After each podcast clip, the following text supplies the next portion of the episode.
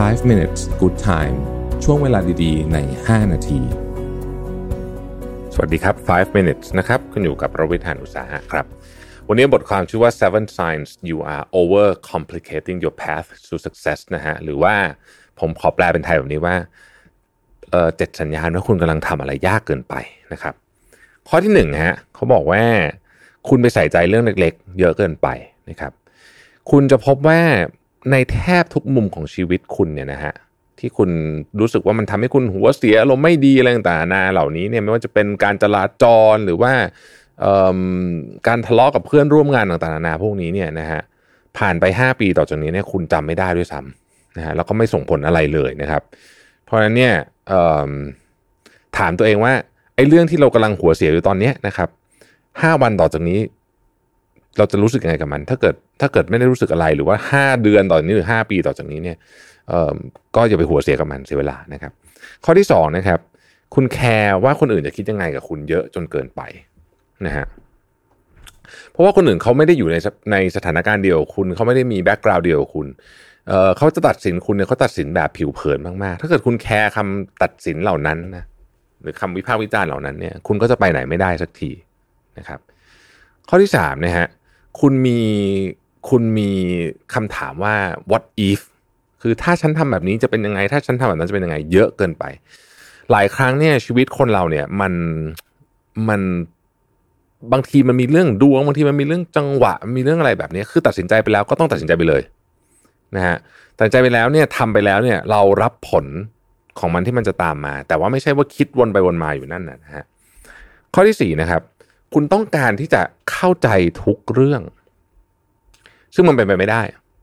นะซึ่งมันเป็นไปไม่ได้นะครับพอคุณต้องงานถ้าเกิดคุณมีความอยากที่จะเข้าใจทุกเรื่องเนี่ยนะครับ ในที่สุดแล้วมันจะกลายทำให้คุณกลายเป็นคนขี้กลัว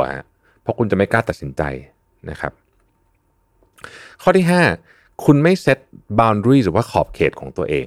ขอบเขตของเราเนี่ยมีหลายอย่างนะครับ เช่นอะไรคือสิ่งที่เราจะไม่ทำเส้นนี้เราจะไม่ข้ามนะครับนะเช่นเรื่องของอ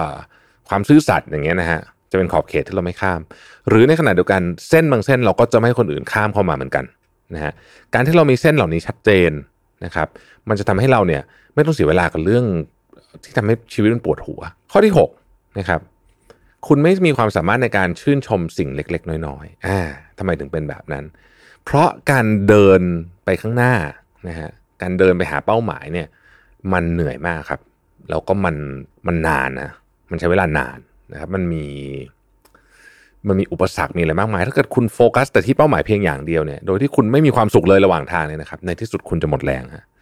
แต่ถ้าเกิดคุณปีนเขาไปด้วย แล้วก็ชื่นชมวิวข้างทางไปด้วยเนี่ย คุณจะไปต่อได้เรื่อยๆนะครับ ข้อที่ 7 คือคุณต้องการที่จะควบคุมทุกแง่มุมของชีวิตคุณ ซึ่งมันเป็นไปไม่ได้อยู่แล้ว แต่เราความอยากจะควบคุมนี่แหละ จะทำลายเราเอง นะครับจะทำให้เราเป็นคนที่นิสัยไม่ดี จะทำให้เราเป็นคนที่ไม่น่าพูดคุยด้วยไม่น่าคบด้วยนะครับ และแน่นอนมันก็จะขัดขวางเส้นทางของความสำเร็จของเราได้นะครับ เพราะฉะนั้น 7 เรื่องนะฮะที่ทำแล้วมันจะไปทำให้ชีวิตคุณยุ่งยากวุ่นวายจนเกินไป แล้วก็ไปทำให้แบบเส้นทางสู่ความสำเร็จของคุณเนี่ยมันจะช้าลงนะฮะอันที่ 1 ก็คือว่าหัวเสียกับเรื่องที่ไม่ควรจะหัวเสียนะครับ ข้อที่2เนี่ยสนใจหรือว่าแคร์ความคิดของคนอื่นมากเกินไป ข้อที่สามนะฮะขี้กังวลไปหมด คิดนู่นคิดนี่ ถ้าทำแบบนั้นจะเป็นยังไงถ้าทำแบบนี้จะเป็นยังไงบางอย่างมันยังไม่ถึงบางทียังไม่ใช่เวลาที่จะต้องนึกถึงด้วยซ้ำนะฮะข้อที่สี่คือต้องเข้าใจทุกเรื่อง โดยเฉพาะต้องเข้าใจทุกเรื่องก่อนจะลงมือทำนะครับ ข้อที่5นะครับไม่มีการขีดเส้นหรือว่า boundaries เส้นแบ่งของตัวเองให้ดีพอไม่ว่าจะเป็นเส้นแบ่งที่ตัวเราเองจะไม่ข้ามไปคือเรื่องนี้ฉันจะทำเรื่องนี้ฉันจะไม่ทำหรือเรื่องที่เราจะอนุญาตให้คนอื่นทำกับเรา เช่นเดียวกันนะครับ ข้อที่6นะฮะ คุณไม่สามารถที่จะชื่นชมความงามเล็กๆน้อยๆระหว่างเส้นทางได้นะครับ ไม่มีความสุขเล็กน้อย การไปถึงเป้าหมายมันยากใช้เวลานาน เพราะฉะนั้นถ้าเกิดว่าเราไม่มีความสุขเล็กน้อยระหว่างทางเนี่ยนะฮะบางทีเราเหนื่อยแล้วหมดแรงก่อนนะครับ และข้อสุดท้ายเราอยากจะควบคุมทุกแง่มุมในชีวิต ขอบคุณที่ติดตามนะครับ เราพบกันใหม่ สวัสดีครับ สวัสดีครับยินดีต้อนรับเข้าสู่ Mission to the Moon Podcast นะครับคุณอยู่กับประวิทานุสาหะครับ วันนี้เอาบทความมาจากมีเดียม ชื่อ four signs you might need to prioritize yourself more นะฮะแล้วเขาเขียนมาข้างล่างเป็นแท็กไลน์บอกว่า how is the relationship with yourself going นะฮะช่วงนี้คอนเทนต์ของ Mission to the Moon อาจจะออกมาแนวแบบว่า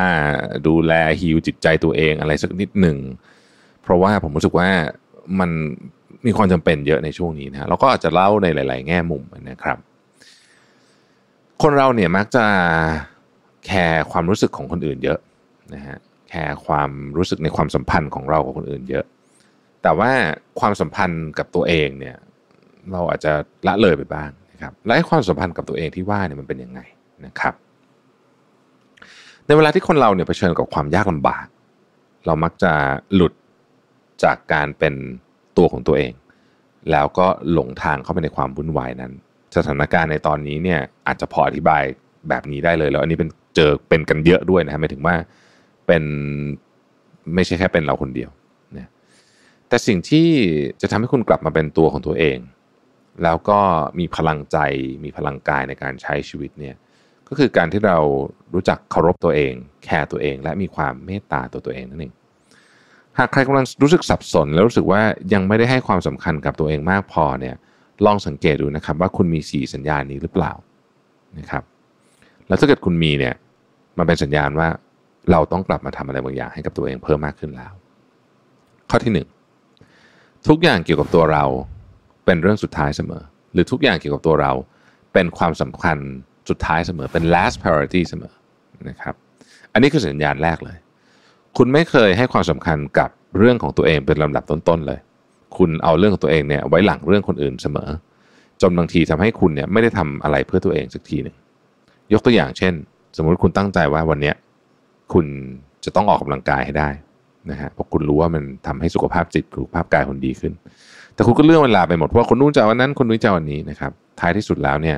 คุณก็ไปเติมเต็มความต้องการของคนอื่นซะหมดเลยนะฮะโดยที่เราเนี่ยไม่ได้ทำเรื่องนี้ซึ่งเรารู้สึกว่ามันสำคัญมากนะครับเราใช้เวลากับความต้องการของคนอื่นมากเกินไป จนไม่ซื่อสัตย์ต่อตัวเองและความต้องการของตัวเอง หลายคนอาจจะบอกว่าเอ๊ะแต่ว่าเราก็จะไม่จะต้องทำให้คนอื่นนี่ถูกต้องฮะเราต้องทำคนอื่นด้วย แต่เราก็ต้องมีเวลาสำหรับตัวเองด้วยไม่งั้นเนี่ยเราจะไม่ได้รีชาร์จตัวเอง ผมชอบการเปรียบเทียบอันหนึ่งซึ่งผมยกมาเปรียบเทียบในหลายสถานการณ์มากก็คือเวลาเขาบอกบนเครื่องบินนะว่า ถ้าเกิดว่าเเกิดเหตุฉุกเฉินนะ แล้วคุณจะมีไอออกซิเจนออกมาจากจากข้างบนนะ่ะคุณต้องใส่ตัวเองก่อนนะ ก่อนใส่ให้กับเด็กหรือคนที่คุณดูแล เหตุผลเพราะว่า ถ้าคุณไม่มีแรง คุณไม่มีพลังใจ ไม่มีพลังกายเนี่ยในที่สุดเนี่ยการทำให้คนอื่นของคุณเนี่ยคุณก็ทำไม่ได้เหมือนกัน คือคุณก็จะหมดแรงนะครับเพราะฉะนั้นเราต้องจัด priority ของเราเนี่ยบ้าง ไม่ได้หมายความว่าจะทำแต่เรื่องของตัวเอง แล้วก็เห็นแต่ตัวเองคนเดียวไม่ใช่อย่างนั้นนะก็เป็นคนเห็นแก่ตัวก็ไม่ดีนะครับ แต่ก็แน่นอนว่ามันต้องจัดบ้าง แล้วก็เรื่องที่มันสำคัญจริงๆเนี่ยเราต้องทำให้ได้นะฮะข้อที่สอง พยายามที่จะเอาใจคนอื่น โดยไม่คำนึงถึงความรู้สึกของตัวเอง แน่นอนเนี่ยมนุษย์เป็นสัตว์สังคมนะครับ ในฐานะที่เราเป็นส่วนหนึ่งของสังคม มันก็ไม่แปลกหรอกที่เราอยากให้คนชอบ แล้วถ้าเราอยากให้คนชอบเนี่ย เราก็รู้สึกว่า เออ การที่เราเอาอกเอาใจเขานะครับ ก็น่าจะทำให้เขาประทับใจแล้วก็ชอบเรานะฮะซึ่งก็ก็จริงในหลายกรณี อย่างไรก็ดีเนี่ยสิ่งที่ไม่ควรทำ คือการที่เราอยากจะเอาใจคนอื่นตลอดเวลา ลักษณะนี้เห็นเยอะเหมือนกันนะครับ ในกลุ่มของสมัยตอนที่ผมเป็นเด็กๆอะ่ะเป็นวัยรุ่นอะ่ะหรือว่าหรือว่าช่วงที่ยังยังยังไม่ได้ทำงงทำงานเต็มที่เนี่ย เราจะรู้สึกว่าการบิลองไปกับกลุ่มเพื่อนเนี่ยมันเป็นเรื่องสำคัญมาก จนเราแทบจะสูญเสียความเป็นตัวเองไปเลยบางที เพื่อที่จะออกใจเพื่อน อันนี้ไม่ดีนะครับ คุณอาจจะเคยตกลงเอออไปกับสิ่งที่คนอื่นคิด ยอมทำเพียงเพราะว่าเพื่อให้พวกเขาสบายใจ จริง ๆ แล้วคุณไม่ได้เห็นด้วยด้วยซ้ำนะฮะแต่ว่าเวลาทำแบบนี้โดยเฉพาะถ้าเกิดคนที่ทำแบบนี้จนติดเป็นนิสัยเนี่ยนะฮะนานๆทำทีก็คงไม่เป็นไร แต่ว่าถ้าทำติดเป็นนิสัยเนี่ยท้ายสุดแล้วเนี่ยสิ่งพวกนี้เนี่ยจะกลายเป็นดาบกลับมาทำร้ายตัวคุณเอง เพราะมันจะทำให้คุณปฏิเสธคนอื่นยากขึ้นไปเรื่อยๆคุณจะต้องเอาแต่ใจเอาเอาเอาเอาเวลาไปเอาใจแต่คนอื่นนะครับ ในที่สุดเนี่ยคุณจะกลายเป็นคนที่พูดคำว่าไม่ไม่เป็นกับคนเหล่านี้นะครับเพราะว่าคุณรู้สึกว่าถ้าพูดไปแล้วเนี่ยคุณอาจจะเสียเขาไป หรือเขาจะไม่ชอบคุณ ไม่ได้รับการยอมรับ ไม่ได้เป็นส่วนหนึ่งของแก๊งนี้ ไม่ได้เป็นส่วนหนึ่งของสังคมนี้นะครับ ซึ่งผลลัพธ์ที่แย่ที่สุดจากการทำเช่นนี้เรื่อย ๆ คือ คุณจะกลายเป็นคนที่ไหลไปตามเสียงคนอื่น แล้วก็สูญเสียความเป็นตัวเอง สูญเสีย value ของตัวเองไปนี่ ซึ่งเป็นของที่ถ้าเสียไปแล้วเนี่ยนะบอกเลยว่าโอ้โหตอนเรากลับมานี่ยากมาก นี่ข้อที่สองข้อที่สามนะครับเลือกที่จะขอโทษทั้งๆทที่ไม่ได้ทำอะไรผิด โอ้นี่ก็เป็นอันที่หนักเหมือนกันนะฮะเลือกที่จะขอโทษทั้งๆทที่ไม่ได้ทำอะไรผิดนี่เป็นยังไงนะฮะก็คล้ายๆกับข้อเมื่อกี้ก็คือว่า เราเรารู้ว่าเราไม่ผิดอะแต่เราขอโทษขออภัยขออะไรจากอีกคนหนึ่งทั้งๆที่ที่เรารู้รู้อยู่แก่ใจเลยว่าเราไม่ได้ทำอะไรผิด สิ่งนี้เป็นข้อบ่งชี้ที่ชัดเจนเลยว่า คุณกำลังกลัวการทะเลาะกันกลัวการถูกปฏิเสธ กลัวการต้องเถียงกัน หรือว่ากลัวจะโดนทอดทิ้งทำให้คุณไม่กล้าที่จะปกป้องหรือว่าป้องกันตัวเองนะฮะการขอโทษโดยที่เราไม่ผิดเนี่ยหมายความว่าเราไม่ป้องกันตัวเองเนาะอันนี้ไม่นับกรณีที่ที่ประเภทแบบว่าตัดลำคาญหรืออะไรแบบนั้นเนี่ยนะคืออันนั้นมันก็เป็นอันหนึ่งหรือว่ากรณีที่แบบว่าเออเพื่อรักษาแบบ เพื่อแบบเออมันจริงๆมันก็ขอโทษก็ได้ไม่เป็นไรอะไรอย่างเงี้ยคือมันจะมีบางกรณีโดยเฉพาะกับกับคนที่เป็นคู่รักเป็นแฟนกันบางทีมันมีแบบนี้เหมือนกัน แต่ว่าอันนี้กำลังพูดในบริบทที่อาจจะใหญ่กว่านั้นนะครับ เช่นในที่ทำงานหรือในอะไรแบบนี้เนี่ยนะฮะถ้าทำบ่อยๆเนี่ยเกิดขึ้นบ่อย ๆ ขอโทษโดยไม่ผิดเนี่ย ในที่สุดแล้วเนี่ยมันจะส่งผลลบกับเรานะฮะความรู้สึกนี้มันจะถูกสะสมนะจนอาจจะกระทบต่อจิตใจเรานะครับ เมื่อคุณยอมรับความผิดทั้งนั้นที่คุณไม่ได้ทำไปเรื่อยเนี่ย มันอาจจะทำให้คุณเลิกตั้งคำถามว่า จริง ๆ แล้วเนี่ยเรื่องอะไรมันถูกกันแน่ จริง ๆ แล้วใครสมควรจะเป็นคนได้รับคำขอโทษกันแน่ ซึ่งแน่นอนว่าท้ายสุดแล้วเนี่ยมันไม่ดีต่ออีกฝั่งหนึ่งด้วยนะฮะเพราะว่าเขาก็จะไม่รู้เขาทำผิด ในกรณีบางกรณีเนี่ยเขาทำผิดเราเป็นคนขอโทษ เพราะเรารู้สึกว่าเราไม่อยากทะเลาะกันนะก็ต้องระวังในประเด็นนี้ด้วยแล้วก็แน่นอนมันไม่ดีต่อสุขภาพจิตของตัวเราด้วยนะครับ ข้อที่สี่ก็คือว่าไม่เคยรู้สึกพึงพอใจกับ ความสัมพันธ์ใดๆ คุณเคยรู้สึกไหมว่าความสัมพันธ์ของคุณเนี่ยไม่ได้ดีแบบที่คุณคาดหวังไว้ เคยรู้สึกผิดหวังในความสัมพันธ์ของคุณกับเพื่อนกับเพื่อนร่วมงานหรือแม้แต่กับคนรักหรือเปล่าเนี่ยนะฮะ เหตุนี้อาจจะมาจากการที่คุณไม่ได้ให้ความสำคัญกับตัวเองนะ คุณเอาตัวเองไปพึ่งพาไว้กับคนอื่นมากเกินไป ผูกคนอื่นมากเกินไป แล้วก็หวังว่าพวกเขาจะเป็นเติมเต็มในสิ่งที่ที่คุณอยากอยากให้มันเป็น ทำให้เกิดความกดดันในความสัมพันธ์นะครับ แล้วในที่สุดเนี่ยหลายคนก็จะไม่ enjoy ที่จะอยู่กับคุณ ดังนั้นก็อย่าตั้งความหวังคนอื่นมากเกินไปอย่าตั้งความหวังที่เป็นไปไม่ได้แล้วลองปรับตัวเราเองเนี่ยนะฮะให้เป็นตัวเราเนี่ยแหละ แต่เป็นตัวเราในเวอร์ชันที่สามารถเข้าคนอื่นได้จริงๆนะฮะถ้าคุณเห็นตัวคุณในสี่สัญญาณข้างบน ผมทวนอีกทีหนึ่งนะว่ามีอะไรบ้างหนึ่งพยายามที่จะเอาใจคนอื่น โดยไม่คำนึงถึงความรู้สึกของตัวเองนะครับ สองทุกอย่างเกี่ยวกับตัวคุณมักเป็นเรื่องสุดท้ายเสมอนะฮะสามเลือกขอโทษทั้งที่ไม่ผิดนะครับและสี่ไม่เคยพอใจกับความสัมพันธ์ใดๆเนี่ยถ้าคุณมองเห็นตัวเองอยู่ในสี่สัญญาณข้างบนเนี่ยตอนนี้มันอาจจะถึงเวลาแล้วที่คุณจะต้องยอมรับและใช้เวลากับความสัมพันธ์กับตัวเองบ้างนะครับลองฟังเสียงและความต้องการตัวเอง ปกป้องตัวเอง ยืนหยัดในสิ่งที่ตัวเองเชื่อ พูดในสิ่งที่ตัวเองคิดบ้างนะครับ แล้วที่สำคัญมากเลยก็คือว่า อย่ากลัว มากจนเกินไป ที่จะไม่ได้รับการยอมรับกับคนอื่น เพราะบางทีมันกลัวว่าจะไม่ได้รับการยอมรับจากคนอื่นใช่ไหมฮะแต่ว่าจริงๆเนี่ยในท้ายที่สุดแล้วเนี่ยมันไม่มีอะไรน่ากลัวไปกว่าการที่คุณนั้นเสียความเป็นตัวเองไปนะอันนี้น่ากลัวที่สุดแล้วนะครับ เพราะฉะนั้นการให้ความสำคัญกับตัวเองเป็นอันดับต้นๆเนี่ยไม่ใช่การเห็นแก่ตัว แต่เป็นการที่เราเนี่ยจะได้เข้มแข็งพอที่จะมีพลังและมีแรง ที่จะช่วยเหลือ คนอื่นด้วยซ้ำนะครับ อย่าลืมนะครับ อย่าล่องลอยไปกับความรู้สึกความต้องการ แล้วก็ดีมานจากคนอื่น มากจนเราสูญเสียความเป็นตัวเองไปนะครับ ขอบคุณที่ติดตาม Mission to the Moon นะครับ ขอทุกคนรักษาสุขภาพให้แข็งแรงด้วยนะครับ แล้วเราพบกันใหม่วันพรุ่งนี้ครับ สวัสดีครับ สวัสดีครับ พบกับรายการ Mission to the Moon Remaster นะครับใน EP ที่ 18 นะครับ อยู่กับผมอ้ำสุภกรนะครับ สวัสดีครับพี่แท็บสวัสดีครับเราอยู่ที่ Indica Living เหมือนเดิมอีกเช่นเคยนะครับ ก็วันนี้จะมาชวนคุยเรื่องว่าจริงๆ คิดว่าเป็นประเด็นที่อาจจะส่งผลกระทบกับจิตใจคนยุคนี้เยอะครับ แล้วก็แล้วก็เพราะว่าเราได้ข้อมูลต่างๆ เรารับสื่อสื่อเรารับสารต่างๆ มากขึ้นนะครับใช่เราตั้งหัวข้อตอนนี้ว่าอย่าคิดเยอะว่าคนอื่นจะคิดยังไงกับเรานะครับซึ่งมันเป็นพื้นฐานของเนื้อหาบทความตอนนี้มาจาก Harvard Business Review ชื่อ How to Stop Worrying About What Other People Think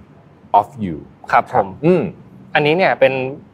จริงๆแล้วมัน original มันมาจาก EP ที่ 391 ครับพี่แทครับแล้วก็เป็นตอนที่ engagement ดีมากอืมนะครับเพราะว่าเรื่องการคิด คิดว่าคนอื่นคิดยังไงกับเราเนี่ยอืมผมว่าน่าจะเป็นเพนพอยต์สำคัญของคนทำงาน หรือว่าคนที่ใช้ชีวิตอยู่ปัจจุบัน หรือแม้แต่มนุษย์ปกติปุถุชนธรรมดาเองก็ก็ตามนะครับอืมครับเราเราเลี่ยงมันได้ไหมครับ การคิดถึงแบบปัญหาแบบว่าคนอื่นจะคิดยังไงกับเราเนี่ยจริงๆต้องบอกว่ามันยากเหมือนกัน เพราะว่าอืมในในความเป็นตัวเราเนี่ยครับในความเป็นมนุษย์เนี่ยเราจำเป็นจะต้องอยู่ร่วมกับผู้อื่นมาตั้งแต่สมัยดึกอืมดำบรรพ์เพราะฉะนั้นการที่เรา จะสามารถตรวจสอบได้ว่าคนอื่นรู้สึกยังไงกับเราเนี่ยจึงเป็นหนึ่งในต้องแบบว่าเป็นต้องบอกว่าเป็นหนึ่งในสัญชาตญาณในการเอาตัวรอดของเราอ่าเพราะเราไม่รู้เลยเนี่ย เราก็อาจจะไม่รอดได้นะฮะในอใช่ดีตหรือจนแม้กระทั่งปัจจุบันก็เถอะอืมนะครับอย่างไรก็ดีเนี่ยมันบางทีเนี่ยมันเยอะเกินไปอ่าหรือหรือครับบางทีเนี่ยเราอาจจะเอ่อถูกต้องบอกว่ามีคนไม่หวังดีก็เป็นไปได้นะมันมีหลายเคสเนอะครับอย่างไม่ว่าจะเกิดอะไรขึ้นก็ตามเนี่ย บางทีเนี่ยมันทำให้เราเนี่ย เสียความมั่นใจไปเลยก็มีใช่ใช่แล้วก็แล้วเราก็คิดเอาเองว่าคนรอบข้างเราเนี่ยมองเราแย่ไปหมดอะไรอย่างเงี้ยโดยเฉพาะอันนี้มันจะเกิดขึ้นมีโอกาสเกิดขึ้นเวลามีเหตุการณ์แย่ๆกับเราอืมนะฮะสมมุติว่าเราโดนดราม่าในโซเชียลมีเดียหรืออะไรอย่างเงี้ยนะครับครับ ซึ่งไม่ดีบางคนเนี่ยถึงขั้น ลุกลามรุนแรงใหญ่โตเป็นเป็นเป็นเรื่องที่แบบเป็นเรื่องน่าเศร้าตอนจบก็มีเยอะโอ้นะคครัรับบเพราะฉะนั้นเนี่ยจริงๆเรื่องนี้มันเป็นอีกข้างหนึ่งนะของการรู้จักตัวเองหรือว่า self awareness ใช่ครับนะครับอืมอย่างอย่างในบทความเนี้ยบอกว่า self awareness เนี่ยเป็นสกิลสำคัญที่สุดใน 21st century skill เลยครัใช่บพี่แทบถูกต้องครับรู้จักตัวเองรู้จักตัวเองอืมเวลารู้จักตัวเองเราจะเข้าใจแล้วเราจะมั่นใจกับสิ่งที่คนอื่นพูดถึงเราครับผมนะฮะว่าเราเราเราสามารถที่จะปรับจิตใจยังไงได้บ้างนะครับอืมอืมเราเรามักจะคิดมากเวลาคนอื่นคิดยังไงกับเราเนี่ย ตอนไหนมากที่สุด อันเนี้ยเขามีรีเสิร์ชมาด้วยนะครับครับอืมก็คือเขาบอกว่าเวลาเข้าไปพูดคุยกับคนใหม่อืมๆนะครับเวลาที่ต้องประชุมใหญ่อืมๆนะครับเจอกับคนสำคัญ หรือว่าการแม้แต่ขอเข้าเข้าไปขอพูดคุยกับหัวหน้าครัหับวหน้าทีมหัวหน้าอืมทำงานเลยครับเรื่องผลประโยชน์ส่วนตัวอืมนะครับสิ่งพวกนี้แหละเป็นสิ่งที่มนุษย์เราจะมี warning ของความกลัวไปก่อนนะครับ ซึ่งโอ้จริง ๆ แล้วก้าวข้ามยากมากนะครับ แต่ว่าเราถือว่าอันเนี้ย เป็นสามข้อสำคัญละกัน ที่จะช่วยให้เราเนี่ยเอ่อรู้จักตัวเองมากขึ้นอืมแล้วก็อาจจะกล้าทำสิ่งพวกนี้มากขึ้นนะครับครับ ให้ฟังไปพร้อมๆกันตั้งใจฟังไปด้วยกันนะครับอืมอืมชอบคำหนึ่งในนี้ที่เขาบอกว่า fear of other people's opinion อืมนะครับก็คือความรู้สึกกลัวต่อความคิดเห็นของคนอื่นครับนะฮะบางทีเนี่ยถ้าเรากลัวมากๆเนาะในเรื่องความคิดเห็นของคนอื่นแทนเราจะแทนที่เราจะโฟกัสพลังของเราไปในการทำงานให้มันดีหรืออะไรเงี้ยเราโฟกัสไปอยู่ที่ความกลัว นะครับใช่แล้วผลงานมันก็จะออกมาแบบงงๆมึนๆหน่อย safe safe ๆหน่อย ซึ่งซึ่งคือเราเราทำได้ดีกว่านี้อ่าใช่คำนี้แล้วกันนะครับอืมมันเหมือนทำงานหวังรอดอย่างเดียวครับอืมอืมถูกต้องไม่ได้หวังแบบจดจำเลยครับอืมอืมแต่ก็ต้องบอกต้องต้องต้องบอกก่อนว่าเราเราในฐานะมนุษย์เนี่ยอันนี้เป็นเรื่องพื้นฐานนะครับครับเรามีความกลัวเป็นเรื่องพื้นฐานอยู่แล้วอืมแล้วก็ความรู้สึกความคิดเห็นของคนอื่นเนี่ยเออจริงๆมันก็ มันก็เป็นสิ่งที่เราคอยมอนิเตอร์อยู่เป็นเรื่องแรกๆเลยแหละเนอะของเวลาเราใช่เราใช่เราเจอใครก็ตามเพราะฉะนั้นจึงไม่แปลกที่เป็นประเด็นนี้ครับผมแต่จะบอกความลับอันหนึงให้เวลาเวลาอายุเยอะขึ้นจะเข้าใจเรื่องนี้เลยนะว่าครับ เราไม่ค่อยไม่ค่อยมีใครสนใจเราอะเอาจริงๆนะเออครับคือถ้าถ้าเราถ้าโดยเฉพาะกับเหตุการณ์ที่ที่เรารู้สึกว่าเราเป็นจุดสนใจมากๆเนี่ยนะครับจริงๆไม่ค่อยมีใครสนใจเราเท่าไหร่หรอกแล้วก็ถึงเขาสนใจตอนนั้นเดี๋ยวเขาก็ลืมครับเพราะว่าทุกคนยุ่งหมดเรามักจะประเมิน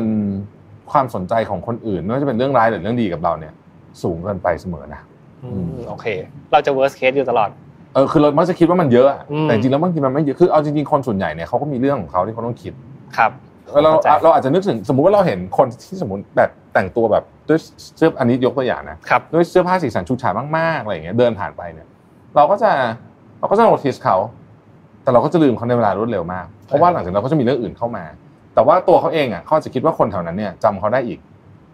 นานเลย แล้วก็รู้สึกแบบอายอยู่เสหมรืออสมในมุติใจอะอะไรไรอย่างเงี้ยครับเออแต่จริงๆแล้วทุกคนลืมไปหมดแล้วทุกคนอาจจะลืมไปหมดแล้วครับอันนี้ผมอันนี้อันนี้เป็นเป็นเชิงลักษณะที่พี่รู้สึกอันนี้คือ เวลาคนอายุเยอะขึ้นเนี่ยมันจะมีมันจะมีมันจะได้เรียนรู้เรื่องพวกนี้จากการเห็น แล้วก็การอืมการ interact กับสังคมอืมเราก็จะเห็นว่าเออเอ้ยประเด็นนี้เป็นประเด็นหนึ่งที่เรียนที่พี่เรียนรู้ว่า จริงๆ ไม่มีไม่ได้มีใครสนใจอะไรเราขนาดนั้นเอาจครัริบงๆแล้วอะครับเราเรามักจะคิดไปเองว่า มีคนสนใจเราเยอะ ซึ่งมันมันขึ้นอยู่กับวุฒิภาวะ แล้วก็ประสบการณ์ที่เจอด้วยใช่ไหมครับ ก็เกี่ยวก็เกี่ยวอืมนะครับโอเคอะแต่ว่าเวลาเราเจออาการแบบนี้นะครับทางความกลัวเรื่องว่าครับเอ่อความรู้สึกของคนอื่นเป็นยังไงเนี่ยมันก็ในนี้เขาเขียนไว้ว่ามีวิธีการรับมือทั้งหมดสามข้ออืมอันแรกก็คือว่ารับรู้อาการของเราว่าเราเป็นยังไงนะครับ รับรู้ก่อนคือต้อง aware ก่อนว่าเราเป็นยังไงนะอืมพอพอเรารับรู้ปุ๊บเนี่ย เราต้องหากระบวนการในการสร้างความมั่นใจให้กับตัวเองครับผมนะครับอืมจริงๆต้องบอกว่า เวลาเราเครียดมากๆเนี่ยนะครับอืมมันจะมีกระบวนการที่เป็นทักษะชุดหนึ่งเลยนะที่เอาไว้ใช้กับทุกสถานการณ์ที่เครียดเอ่อครับยกยกตัวอย่างเช่น บางคนก็จะจับถึงของอย่างเวลาพี่ขึ้นเวทีพูดเนี่ย เราเครียดๆเนี่ยพี่ก็จะมีของอยู่ในมืออืมที่เป็นของเล็กๆ ที่เรารู้สึกว่าเราจับแล้วเราเราฝึกมาว่าจับปุ๊บให้คามดาว มันจะรู้สึกคอมฟอร์ตมากอันนี้เป็นวิธีหใช่นึ่ไหมงครับจริงๆมันมีวิธีเยอะมากนะครับอืมมันมันทำอย่างทำอย่างอื่นก็ได้นะครับครั บบางคนจะบอกให้หายใจลึกๆอะไรอย่างเงี้ยก็แล้วแต่คนนะครับอย่างในกรณีของพี่เคยอ่านนะอย่างในกรณีของทหารนะครับเวลาเขาจะพวก sniper นะอืมเวลาเขาจะต้องต้องปฏิบัติภารกิจเนี่ยเออเขาจะมีวิธีการหายใจอะครับนะหายใจเข้า 8 วิหยุด 4 วิแล้วก็หายใจออกอีกอ๋อ8วิอะไรแบบเนี้ยซึ่งเขาก็ฝึกฝึกกันมาว่าเขาก็สอนกันมาว่า อันนี้มันเป็นวิธีการทำให้เราแบบเหมือนนิ่งขึ้นอืมเราต้องมี อันนี้เราต้องมีบางอย่างที่เป็นตัวช่วยใช่เวลาแเฉเราเฉพาะตัวด้วยนะครับจิตใจเราหลุดไปแล้วเนี่ยนะ เราอืมจะเราจะทำยังไงให้เราเอากลับมาได้ พี่มักครับชอบคิดถึงใครเคยดูหนังเรื่องเอ่อ Inception จะนึกถึงโทเทมพี่รู้สึกว่าเราต้องมี เราต้องมีทุกคนโทเทมของเราต้องมีตัวเองโทเทมของตัวเองผมชอบแต่นะไม่ใช่ไม่ไม่ไม่ได้ใช้ในการดูว่าโลกนี้โลกจริงหรือเปล่า แต่ว่าใช้ในการดึงเรากลับเข้ามาสู่ปัจจุบันแล้วก็ทำให้เราไม่ไม่ freak out ไม่สติแตกอืมเออหรือว่าไม่ไม่กลัวจนเกินไปนั่นครับนเองนะครับ อันนี้โอ้ยควรจะต้องฝึกไว้ดีนะครับ ผมว่าเอออันเนี้ยเป็นหนึ่งในทิปดีๆเลยนะอ่การมี personal equipment บางอย่างใช่ที่จะช่วยให้รีมายว่าเราอะสบายใจที่อยู่ตรงนี้มคือผมเคยได้ยินเรื่องเกี่ยวกับการหายใจครับพี่แท็บเขาบอกว่า การที่เรากล้าที่จะหายใจลึกๆยาวๆ เนี่ย เพราะว่าเราจะสัมผัสได้ว่ามันเป็นพื้นที่ที่ไม่ได้น่ากลัวไม่ได้อันตรายขนาดนั้น อืมอืมอ่าโอเค คือยังมีอาการให้เราหายใจอยู่ ใช่ครับ อืมอืมก็ จริงๆ ผมก็เป็นคนหนึ่งนะที่ก่อนจะประชุมหรือว่าก่อนจะทำอะไรที่มันใหญ่ๆอะครับก็จะพยายามนั่งแล้วก็สูดหายใจลึกๆนะครับบางทีเหมือนเป็นแอบไปนั่งสมาธิอืมนะครับเพื่อเตรียมตัวอะไรเงี้ยครับก็เป็นวิธีวิธีการวิธีการหนึ่งจริงๆการที่เราที่ที่เป็นกระบวนการการทำสมาธิแบบสั้นอืมนะฮะเอ่อคือก่อนที่เรากำลังจะต้องทำอะไรสักอย่างหนึ่งที่มันสำคัญเนี่ยครับเอ่อควรฝึกไว้ตลอดนะเนี่ยเราใช้ได้กับทุกสถานการณ์ไม่ว่าการจะเป็นการ present งานการพูดคุยหัวข้อที่มันลำบากใจนะฮะหรือแม้แต่การจะต่อราคาเอ่อจะต่อรองอะไรใครเนี่ยครับเราเองต้องเหมือนกับดึงดึงตัวเองมาอยู่ที่ตรงเนี้ยให้ได้ให้ได้ร้อยเปอร์เซ็นต์ให้ได้ก่อนครับนนะครับซึ่งอันเนี้ยก็จะช่วยทุกเรื่องเลย ไม่ได้ช่วยแค่เรื่องของความกลัวเรื่องว่าคนอื่นจะวิพากษ์วิจารณ์เรายังไงด้วยนะ แต่มันจะไปช่วยเรื่องของเอ่อทำให้เราเหมือนกับ สามารถที่จะแก้ปัญหาโดยใช้ศักยภาพทั้งหมดที่เรามีณตอนนั้นได้ใช่ จริงๆแล้วเนี่ยมันพี่บอกให้ว่าแม้แต่กระทั่งว่าถ้าเราเหนื่อยมากๆนะครับ สังเกตไหมครับว่าเวลาเราเราบางทีเราเหนื่อยเรานอนน้อยแม่เนี่ยเราแบบมึนๆมาทั้งวัน แต่ถ้าเกิดว่าเราจะต้องทำอะไรสักอย่างที่มันแบบ มันมีความตื่นเต้นมันมีความแบบมันมีความกระตุ้นเรามากๆเนี่ย เราจะเหมือนตื่นขึ้นมาในในช่วงพีเรียดนั้นแล้วเราก็จะกลับไปง่วงใหม่ อันเนี้ยมันก็คือหลักการคล้าย ๆ กันว่า เพราะว่าเนื่องจากว่าเรื่องมันอาจจะต้อง require เราอยู่ตรงนั้นมากๆเนี่ยครับเรา เราเลยทำให้เรารู้สึกว่าเฮ้ยมันต้องมันต้องโฟกัสต้องค่อยตื่นมาแต่จริงๆเราสามารถฝึกแบบนี้ได้นะโอเคแม้แต่ในวันที่เราอาจจะรู้สึกร่างกายไม่พร้อมหรืออะไรเงี้ยเราก็สามารถที่จะมีช่วงเวลาช่วงเวลาหนึ่งที่เอ่อจิตใจเราสภาพสมองเราต่างๆ มันมันมันเคลียร์ได้ใช่ไหมอืมน่าสนใจมากอืมผมว่าถ้าเกิดฝึกเยอะๆแล้วก็เชี่ยวชาญเนี่ย อาจจะทำให้ ability ในการทำงาน มันพีเรียดยาวขึ้นทำได้ทั้งวันนะครับอืมแล้วพวกนี้ก็ไม่ได้เป็นอะไรที่ต้องฝึกอะไรกันเยอะแยะนะอืมนิดนิดหน่อยๆมันเป็นระหว่างวันเท่านั้นเองแค่ครัเราบต้องนึกถึงมันบ่อยอืมโอเคๆ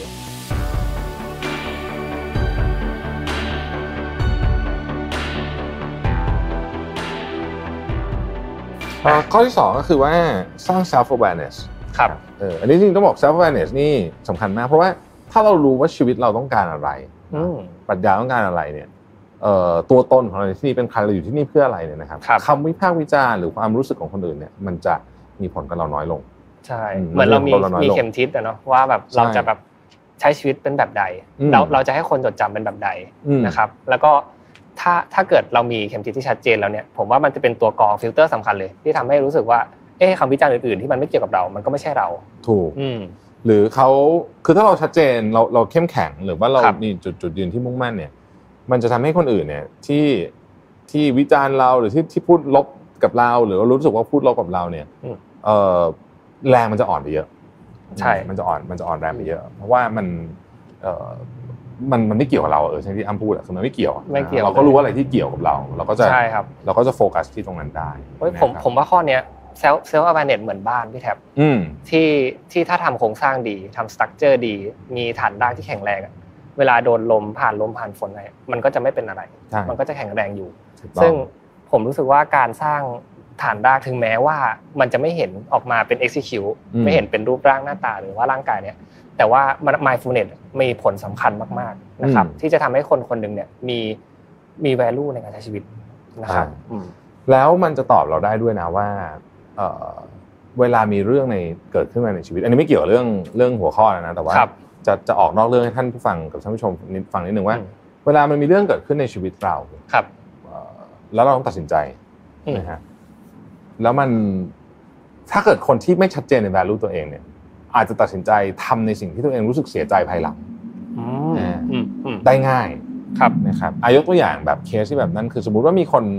offer อะไรบางอย่างให้เราที่เป็นผลประโยชน์ที่ใหญ่มากครับ แต่มันต้องไปทำร้ายจิตใจคนอื่นสมมุตินะ แต่ value เราไม่ชัดเจนเนี่ยบางทีด้วยความโลภซึ่งพลังของความโลภมันเยอะมากจริงอืมๆนะบางทีเราเอา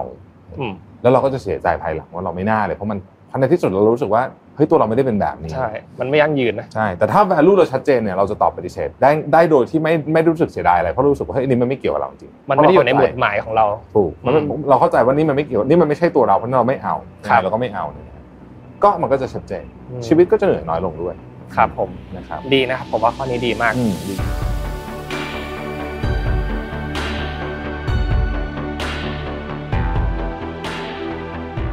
ครับแล้วข้อที่3นะครับก็คือต่อเนื่องจากข้อที่2นั่นแหละพี่แท็บเขาบอกว่าแล้วจะหาปรัชญาในการใช้ชีวิตมันต้องทำอย่างไรบ้าง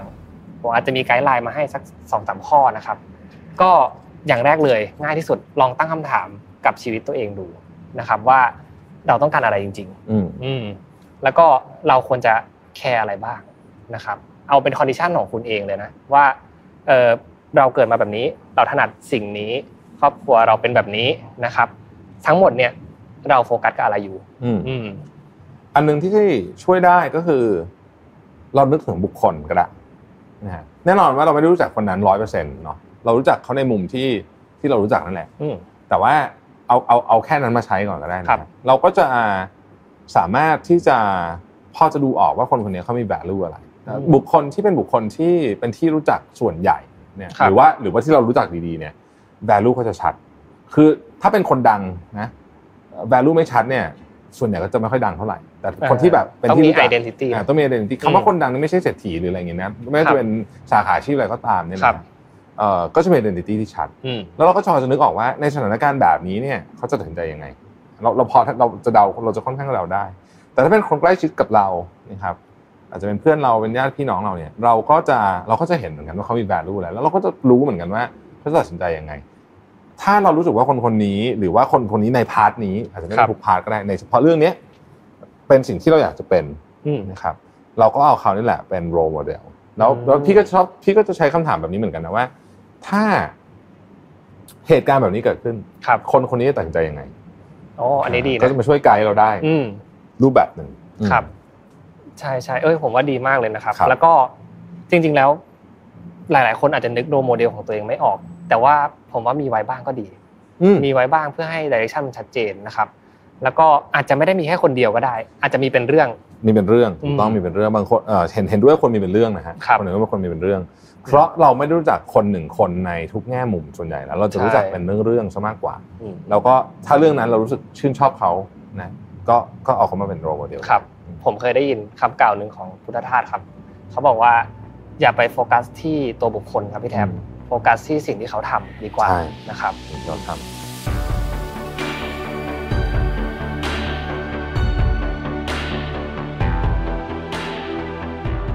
ก็สุดท้ายก็หวังเป็นอย่างยิ่งนะครับ ว่าให้ทุกคนมี self awareness ที่มากขึ้นนะครับ แล้วก็รู้จักตัวเองกันมากขึ้น เพราะว่าเป็น skill สำคัญที่สุดในยุคนี้จริง ๆ นะครับครับก็วันนี้ก็ขอขอบคุณสถานที่นะครับ Indica Living Gallery นะครับ แล้วก็ขอบคุณทุกท่านที่มาติดตามฟัง Mission to Remaster นะครับ ไว้พบกันใหม่สัปดาห์หน้า สวัสดีครับ สวัสดีครับ สวัสดีครับ 5 minutes นะครับ คุณอยู่กับประวิทยานุสาหะครับ วันนี้บทความจาก Nick Vigno มาอีกอันหนึ่งนะฮะซึ่งเป็นบทความที่ผมชอบมากเลย ชื่อว่า three psychological reasons you always compare yourself to others นะฮะเหตุผลด้านจิตวิทยาที่คุณเนี่ยเปรียบเทียบคนอื่น เปรียบเทียบกับคนอื่นอยู่ตลอดนะครับ คุณคงได้ยินคำแนะนำทำนองนี้นะว่าหยุดเปรียบเทียบเรื่องของเรากับคนอื่นได้แล้วอะไรเงี้ยนะผมก็ชอบพูดเหมือนกันคำนี้นะครับ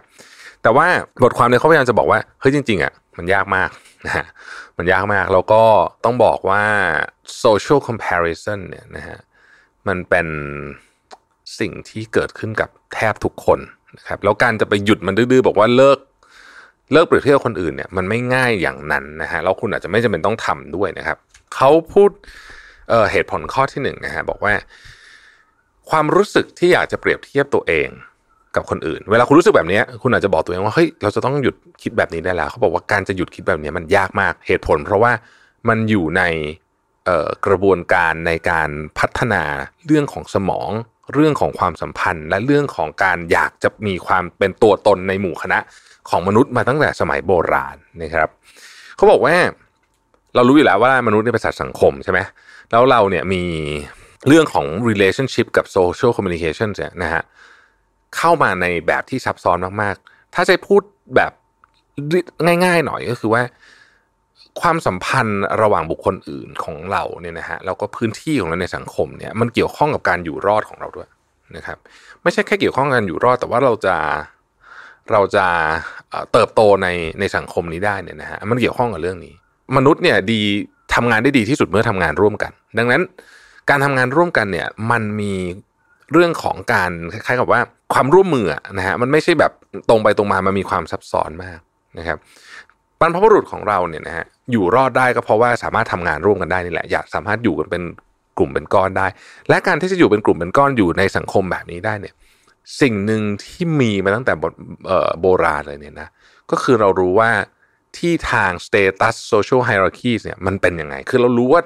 ที่เนี่ยเผ่าเนี่ยเขาอยู่กันยังไง และการรู้นี่แหละ ก็คือการเปรียบเทียบกับคนอื่นละนะฮะนี่คือนี่คือรากฐานของมันเลยเพราะฉะนั้นเนี่ยมันอยู่ในคล้ายๆกับจะอยู่ในวิธีคิดของเราก็ได้นะครับ เพราะฉะนั้นจึงเป็นเรื่องธรรมดาที่เราจะเปรียบเทียบนะเพราะมันหมายถึงการอยู่รอดของเราด้วย อันนั้นคือในอดีต แน่นอนปัจจุบันนี้เรื่องการเปรียบเทียบมันซับซ้อนมากขึ้นไปกว่านั้นเพราะโซเชียลมีเดียอะไรต่างๆนานาเหล่านี้เนี่ยนะฮะเรายังไม่พูดประเด็นนั้นนะครับเราพูดว่าจริงๆเนี่ยมันเป็นเรื่องธรรมดามากที่เราจะเปรียบเทียบกับคนอื่น อันนี้คือคือพอยที่หนึ่งนะครับ อ่อทีนี้เขาบอกว่าจุดสำคัญของเรื่องนี้ก็คือว่าเปรียบเทียบได้ไม่เป็นไร แต่ว่าคุณต้องเอ่อคล้ายๆกับรู้อะว่าตอนนี้เรากำลังจะเปรียบเทียบตัวเรากับคนอื่น ยังไม่ต้องวิพากษ์วิจารณ์ตัวเองว่าหยุดเปรียบเทียบกับคนอื่นแล้วแต่รู้เฮ้ยโอเคเฮ้ยเรากำลังเปรียบเทียบกับคนอื่นนะครับเราก็เข้าใจด้วยว่าความอยากเปรียบเทียบนี้เนี่ย มันเป็นเรื่องธรรมดามาก ใครๆก็เป็นแบบนี้นะฮะมันอยู่ในอยู่ในพื้นฐานของเราเลยนะ อันที่สองข้อหนึ่งที่ที่มันเป็นคล้ายๆ กับว่าทำให้เราเปรียบเทียบแล้วเรารู้สึกแย่เนี่ย เป็นเพราะว่าเราเราเนี่ยมีมีความต้านทานต่อความไม่แน่นอนต่ำนะครับเราลองนึกถึงภาพในห้องประชุมนะฮะสมมติเราไปในห้องประชุมปุ๊บเนี่ยนะฮะแล้วก็วันนี้ต้อง present งานก็มีหลาย ๆ ทีมเข้ามานะครับ อาจจะเป็นการประชุม team head ประจำเดือนอะไรแบบนี้นะฮะเราก็รู้สึกว่าเฮ้ยเราเตรียมมาดีไหมเนี่ย เอ๊ะ แล้วคนอื่นเนี่ยเขาทำงานเยอะมากกว่าเราหรือเปล่าเฮ้ยทำไมคนอื่นเขาดูนิ่งเขาดูแบบมั่นใจจังเลยนะเฮ้ยเราทำงานมาน้อยเกินไปหรือเปล่าหลังจากนี้ปุ๊บเนี่ยคุณก็รู้สึกเครียดนะฮะหรือแม้แต่กระทั่งรู้สึกอายด้วยซ้ำนะฮะกระบวนการทั้งหมดนี้เนี่ยแน่นอนนะฮะมันมันทำให้เราเครียดมันทำให้เรารู้สึกกระบวนการเกิดการเปรียบเทียบเขาบอกว่านี่คือการเปรียบเทียบชนิดหนึ่งคือเราเปรียบเทียบกับเพื่อนร่วมงานว่าเราทำงานมาดีหรือเปล่านะครับ ทำยังไงเราถึงจะเครียดน้อยลง ไม่ใช่ว่าไม่ใช่ว่าเปรียบเทียบนะคือคุณเปรียบเทียบได้ แต่ว่าทำยังไงให้มันเครียดน้อยลงให้คุณสามารถทำงานออกมาได้ดีนะครับเขาก็ต้องบอกว่าคุณก็ต้องเริ่มตั้งคำถาม ทันทีที่คุณ คุณเริ่มเปรียบเทียบกับคนอื่นเนี่ยลองถามดูว่าจริง ๆ แล้วเนี่ย ฉันกังวลเรื่องอะไรนะครับจริงๆแล้วฉันกังวลอะไรที่สำคัญมากคำถามที่สองที่สำคัญมากคือ ความไม่แน่นอนอะไรที่เราอยากจะเอาออกไปตอนนี้ เพราะความไม่แน่นอนเนี่ยเป็นสิ่งที่เราสามารถที่จะจัดการได้ มันไม่เกี่ยวอะไรกับ เเรื่องของการเปรียบเทียบตรงๆ แต่มันเกี่ยวในแง่ที่ว่าบางทีเราเปรียบเทียบเนี่ยเพราะเรามีความไม่แน่นอนในใจสูง เราก็เลยรู้สึกไม่ดีกับการเปรียบเทียบนี้ หรือความไม่แน่นอนนี้เรารู้แล้วมันมีเนี่ย เรา make peace หรือว่าโอเคกับมันได้ไหมคือเขาทำความเข้าใจกับมันได้ไหมนะครับแล้วจะทำให้คุณเนี่ยมีมี feeling นี้น้อยลงนะครับ อันที่สามนะฮะเอ่อต้องเข้าใจว่าการเปรียบเทียบมันเป็นนิสัยชนิดหนึ่ง นะครับแล้วก็เป็นนิสัยที่ฝังรากลึกมานานด้วยนะฮะดังนั้นถ้าเกิดคุณอยากจะรู้สึกดีขึ้นเมื่อคุณจะเป็นจะต้องเปรียบเทียบกับคนอื่นเนี่ย คุณก็ต้องเปลี่ยนนิสัยของตัวเองเปลี่ยนยังไง อันที่หนึ่งนะครับสำคัญมากต้องรู้สึกถึงความอยากจะเปรียบเทียบเขาเรียกว่า urge to compare yourself with others เนี่ยคือต้องรู้สึกว่าเฮ้ยตอนนี้เรามีความอยากแล้วเช่นเราเห็นแบบเอ่อสมมุติเราเห็นเพื่อนถ่ายรูปรถคันใหม่แล้วเราแล้วเรารู้สึกมีอะไรร้อนวูบขึ้นมาเนี่ยให้รู้ว่าอันนี้มันคือความอยากที่จะเปรียบเทียบกับคนอื่นนะฮะ สองให้รู้ว่าความอยากนี้เป็นเรื่องธรรมดานะฮะนะครับ คนอื่นก็รู้สึกแบบนี้เหมือนกันนะครับสามนี่เป็นคำถามสำคัญมาก ลองคิดซิว่าไอ้เรื่องเนี้ยมันมัน matter กับเราขนาดไหน ณเวลานี้นะฮะในภาษาอังกฤษเขาเขียนไว้ได้ดีเขาบอกว่าถามก่อนว่ามัน matter กับเราตอนนี้ขนาดไหนนะครับเราบอกว่า instead of making a decision based on how I feel ก็คือแทนที่จะตัดสินใจ เพราะว่าคุณรู้สึกยังไงเนี่ย what if I use my values to guide my actions instead คือแทนที่จะแบบเฮ้ยจะออกไปซื้อรถเลยเนี่ยนะฮะลองดูใหม่สิว่า อันนี้คือเรารู้สึกไงเรารู้สึกว่าอยากได้รถเพราะเพื่อนมีรถใหม่ สมมุติว่ามันไม่ใช่อย่างนั้นนะเราลองดูซิว่า value ของเราจริง ๆ เนี่ย ถ้าเป็นในแบบนี้เนี่ยเราจะทำยังไงนะครับ เราอาจจะบอกว่าอ๋อไม่ฉันฉันมีเป้าหมายที่ใหญ่กว่านั้นฉันต้องเก็บเงินไว้ทำอย่างอื่นนะครับข้อที่สี่ each time your mind wanders back to comparison คือเมื่อไหร่ก็ตามที่ สมองคุณเนี่ยกลับไปคิดเรื่องของการเปรียบเทียบอีกนะฮะลองดูบางทีสิ่งหนึ่งที่ดีมากเลยก็คือว่า ให้กลับมาโฟกัสที่งานที่คุณทำอยู่สิ่งที่คุณทำอยู่ในตอนนั้นนะครับ ลองฝึกแบบนี้ดูนะฮะแล้วจะช่วยให้คุณเนี่ย อาจจะไม่ได้เลิกเปรียบเทียบกับคนอื่น แต่ว่าช่วยให้คุณเนี่ยรู้สึกไม่ไม่เครียดไม่เศร้าจนเกินไป ซึ่งผมคิดว่าในยุคนี้เป็นเรื่องที่สำคัญนะไม่ว่าในมุมไหนก็ตามเนี่ยนะฮะสมมติโดยเฉพาะโซเชียลมีเดียเนี่ยปฏิเสธไม่ได้เลยว่ามันทำให้เรื่องนี้มันมัน ผมผมใช้คำว่าเป็นลำโพงนั่นขยายมันดังขึ้น คือถ้าคุณมองในมุมของสมมุติว่าคนเราเนี่ยมันก็มีอยู่ไม่กี่มุมใช่ไหมมุมที่หนึ่งอะสมมติมองในเรื่องของร่างกายของเรานะครับความสวยความงามอะไรพวกนี้เราโอเคแหละหน้าคนมันไม่ได้เหมือนกันทุกคนเกิดมาหล่อสวยเหมือนกันแต่ เอาแค่เขาแต่งตัวสวยนะฮะหุ่นดีมีแฟนหน้าตาดีสมมุตินะ เราก็เปรียบเทียบ เราก็จะรู้สึกไม่นั่นหรือในแง่มุมของ ความร่ำรวยอันนี้ก็เยอะนะไลฟ์สไตล์พวกนี้โอ้เขาขึ้นเครื่องบิน first class นะเขานั่งขับรถสปอร์ตแพงๆนะฮะเราก็รู้สึกว่าเราก็ทำงานหนักมากเลยทำไมเราไม่มีบ้างนะครับหรือว่าความสำเร็จเองก็มีนะบางทีเราเห็นโอ้โหคนนี้นะบริษัทใหญ่โตนะฮะขายได้เยอะมากเลยนะครับ เราก็อดไม่ได้ว่า เออเราก็ทำงานหนักทำไมเราถึงไม่ถึงจุดนั้นสักทีนะครับเพราะฉะนั้นการเปรียบเทียบเนี่ยมันเกิดขึ้นอยู่ตลอดเวลา แต่จะทำยังไงให้เราไม่ทุกข์ร้อนหรือไม่ซัฟเฟอร์จนเกินไป เพราะพูดจริงๆเนี่ย ถ้าเราเดือดร้อนกับเรื่องนี้มากจริงๆเนี่ยนะครับ วันหนึ่งมันกลายเป็นความซึมเศร้าได้นะฮะอันนี้อันนี้ไม่ใช่ล้อเล่นนะฮะเป็นเรื่องที่เกิดขึ้นได้จริง ๆ นะครับ ก็ต้องระมัดระวังกันด้วยนะครับ ขอบคุณที่ติดตาม 5 minutes นะครับ วันนี้ยาวนิดหนึ่งนะฮะเราพบกันใหม่พรุ่งนี้ สวัสดีครับ สวัสดีครับ 5 minutes นะครับ วันนี้จะมาเล่าเรื่องของนักแข่งรถแล้วก็เจ้าของสายการบิน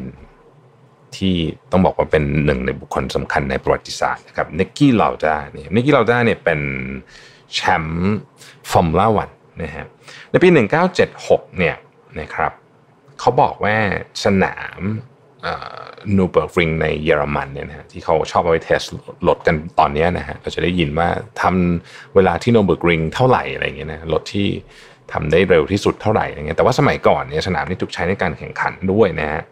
ซึ่งสนามนี้มันขึ้นชื่อเลยว่าอันตราย แล้วก็นิกกี้เราได้ก็บอกว่ามันอันตรายนะอันตรายเกินไปนะครับ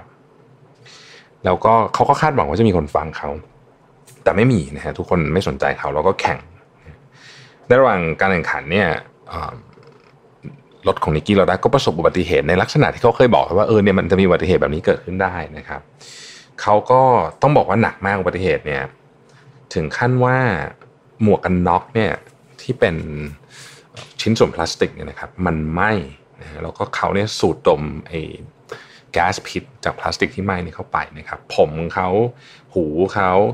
เปลือกตาเนี่ยแบบไหม้เลยเทปหมดเลยนะแล้วก็หัวทั้งหมดเนี่ยคือบริเวณศีรษะนี่คือแบบอาการหนักมาก คือโคม่าเลยนะฮะโคม่าแต่ว่าเขาไม่เสียชีวิตนะรอดมาได้นะครับ แล้วก็กลับเข้ามาแข่งในฤดูกาลเดิมนั่นแหละนะฮะคือยังอยู่ในฤดูกาลเดิมนะยังไม่ได้ข้ามฤดูกาลนะครับแค่ 6 สัปดาห์หลังจากที่เกิดอุบัติเหตุนะครับเขาแพ้ แชมป์อะแค่หนึ่งคะแนนเท่านี้แต่ว่าแชมป์ที่ชนะเขาคนนั้นเนี่ยนะฮะระหว่างที่นิกกี้เราได้นอนอยู่ 6 สัปดาห์ในโคม่าเนี่ย คนนั้นนะแข่งรถอยู่นะคือเวลานับคะแนนฟอร์มูล่าวันเนี่ยเขานับสมมติมันมี 10 สนามเขาต้องนับรวมกันแล้วก็เป็นแชมป์ใช่ไหมฮะไม่ได้ไม่ใช่เฉพาะแชมป์แต่ละสนามเนี่ยเพราะฉะนั้นเนี่ยคือ 6 สัปดาห์นั้นที่นิกกี้เราได้อยู่ในโคม่าเนี่ย อีกคนหนึ่งก็ก็คือขับไปเรื่อยก็เก็บแต้มไปนะแต่ว่านิกกี้เราได้เขาแพ้แค่หนึ่งแต้มนะฮะ สิ่งที่เขาได้เรียนรู้จากเรื่องนี้คือ เขาจะไม่เชื่ออะไรใครอีกละในเรื่องที่มันสำคัญกับชีวิตเขานะครับในปีถัดมาเนี่ยเขาก็ใช้ผิวหนังโอ้โหข้างหนึ่งมาทำเหมือนกับกราฟทำเปลือกตาใหม่นะฮะแล้วก็ไปลงแข่งฟอร์มูล่าวันนะฮะแล้วก็ชนะอีก ชนะอีก ครั้งนี้เนี่ยเขาชนะในรถที่ต้องบอกว่า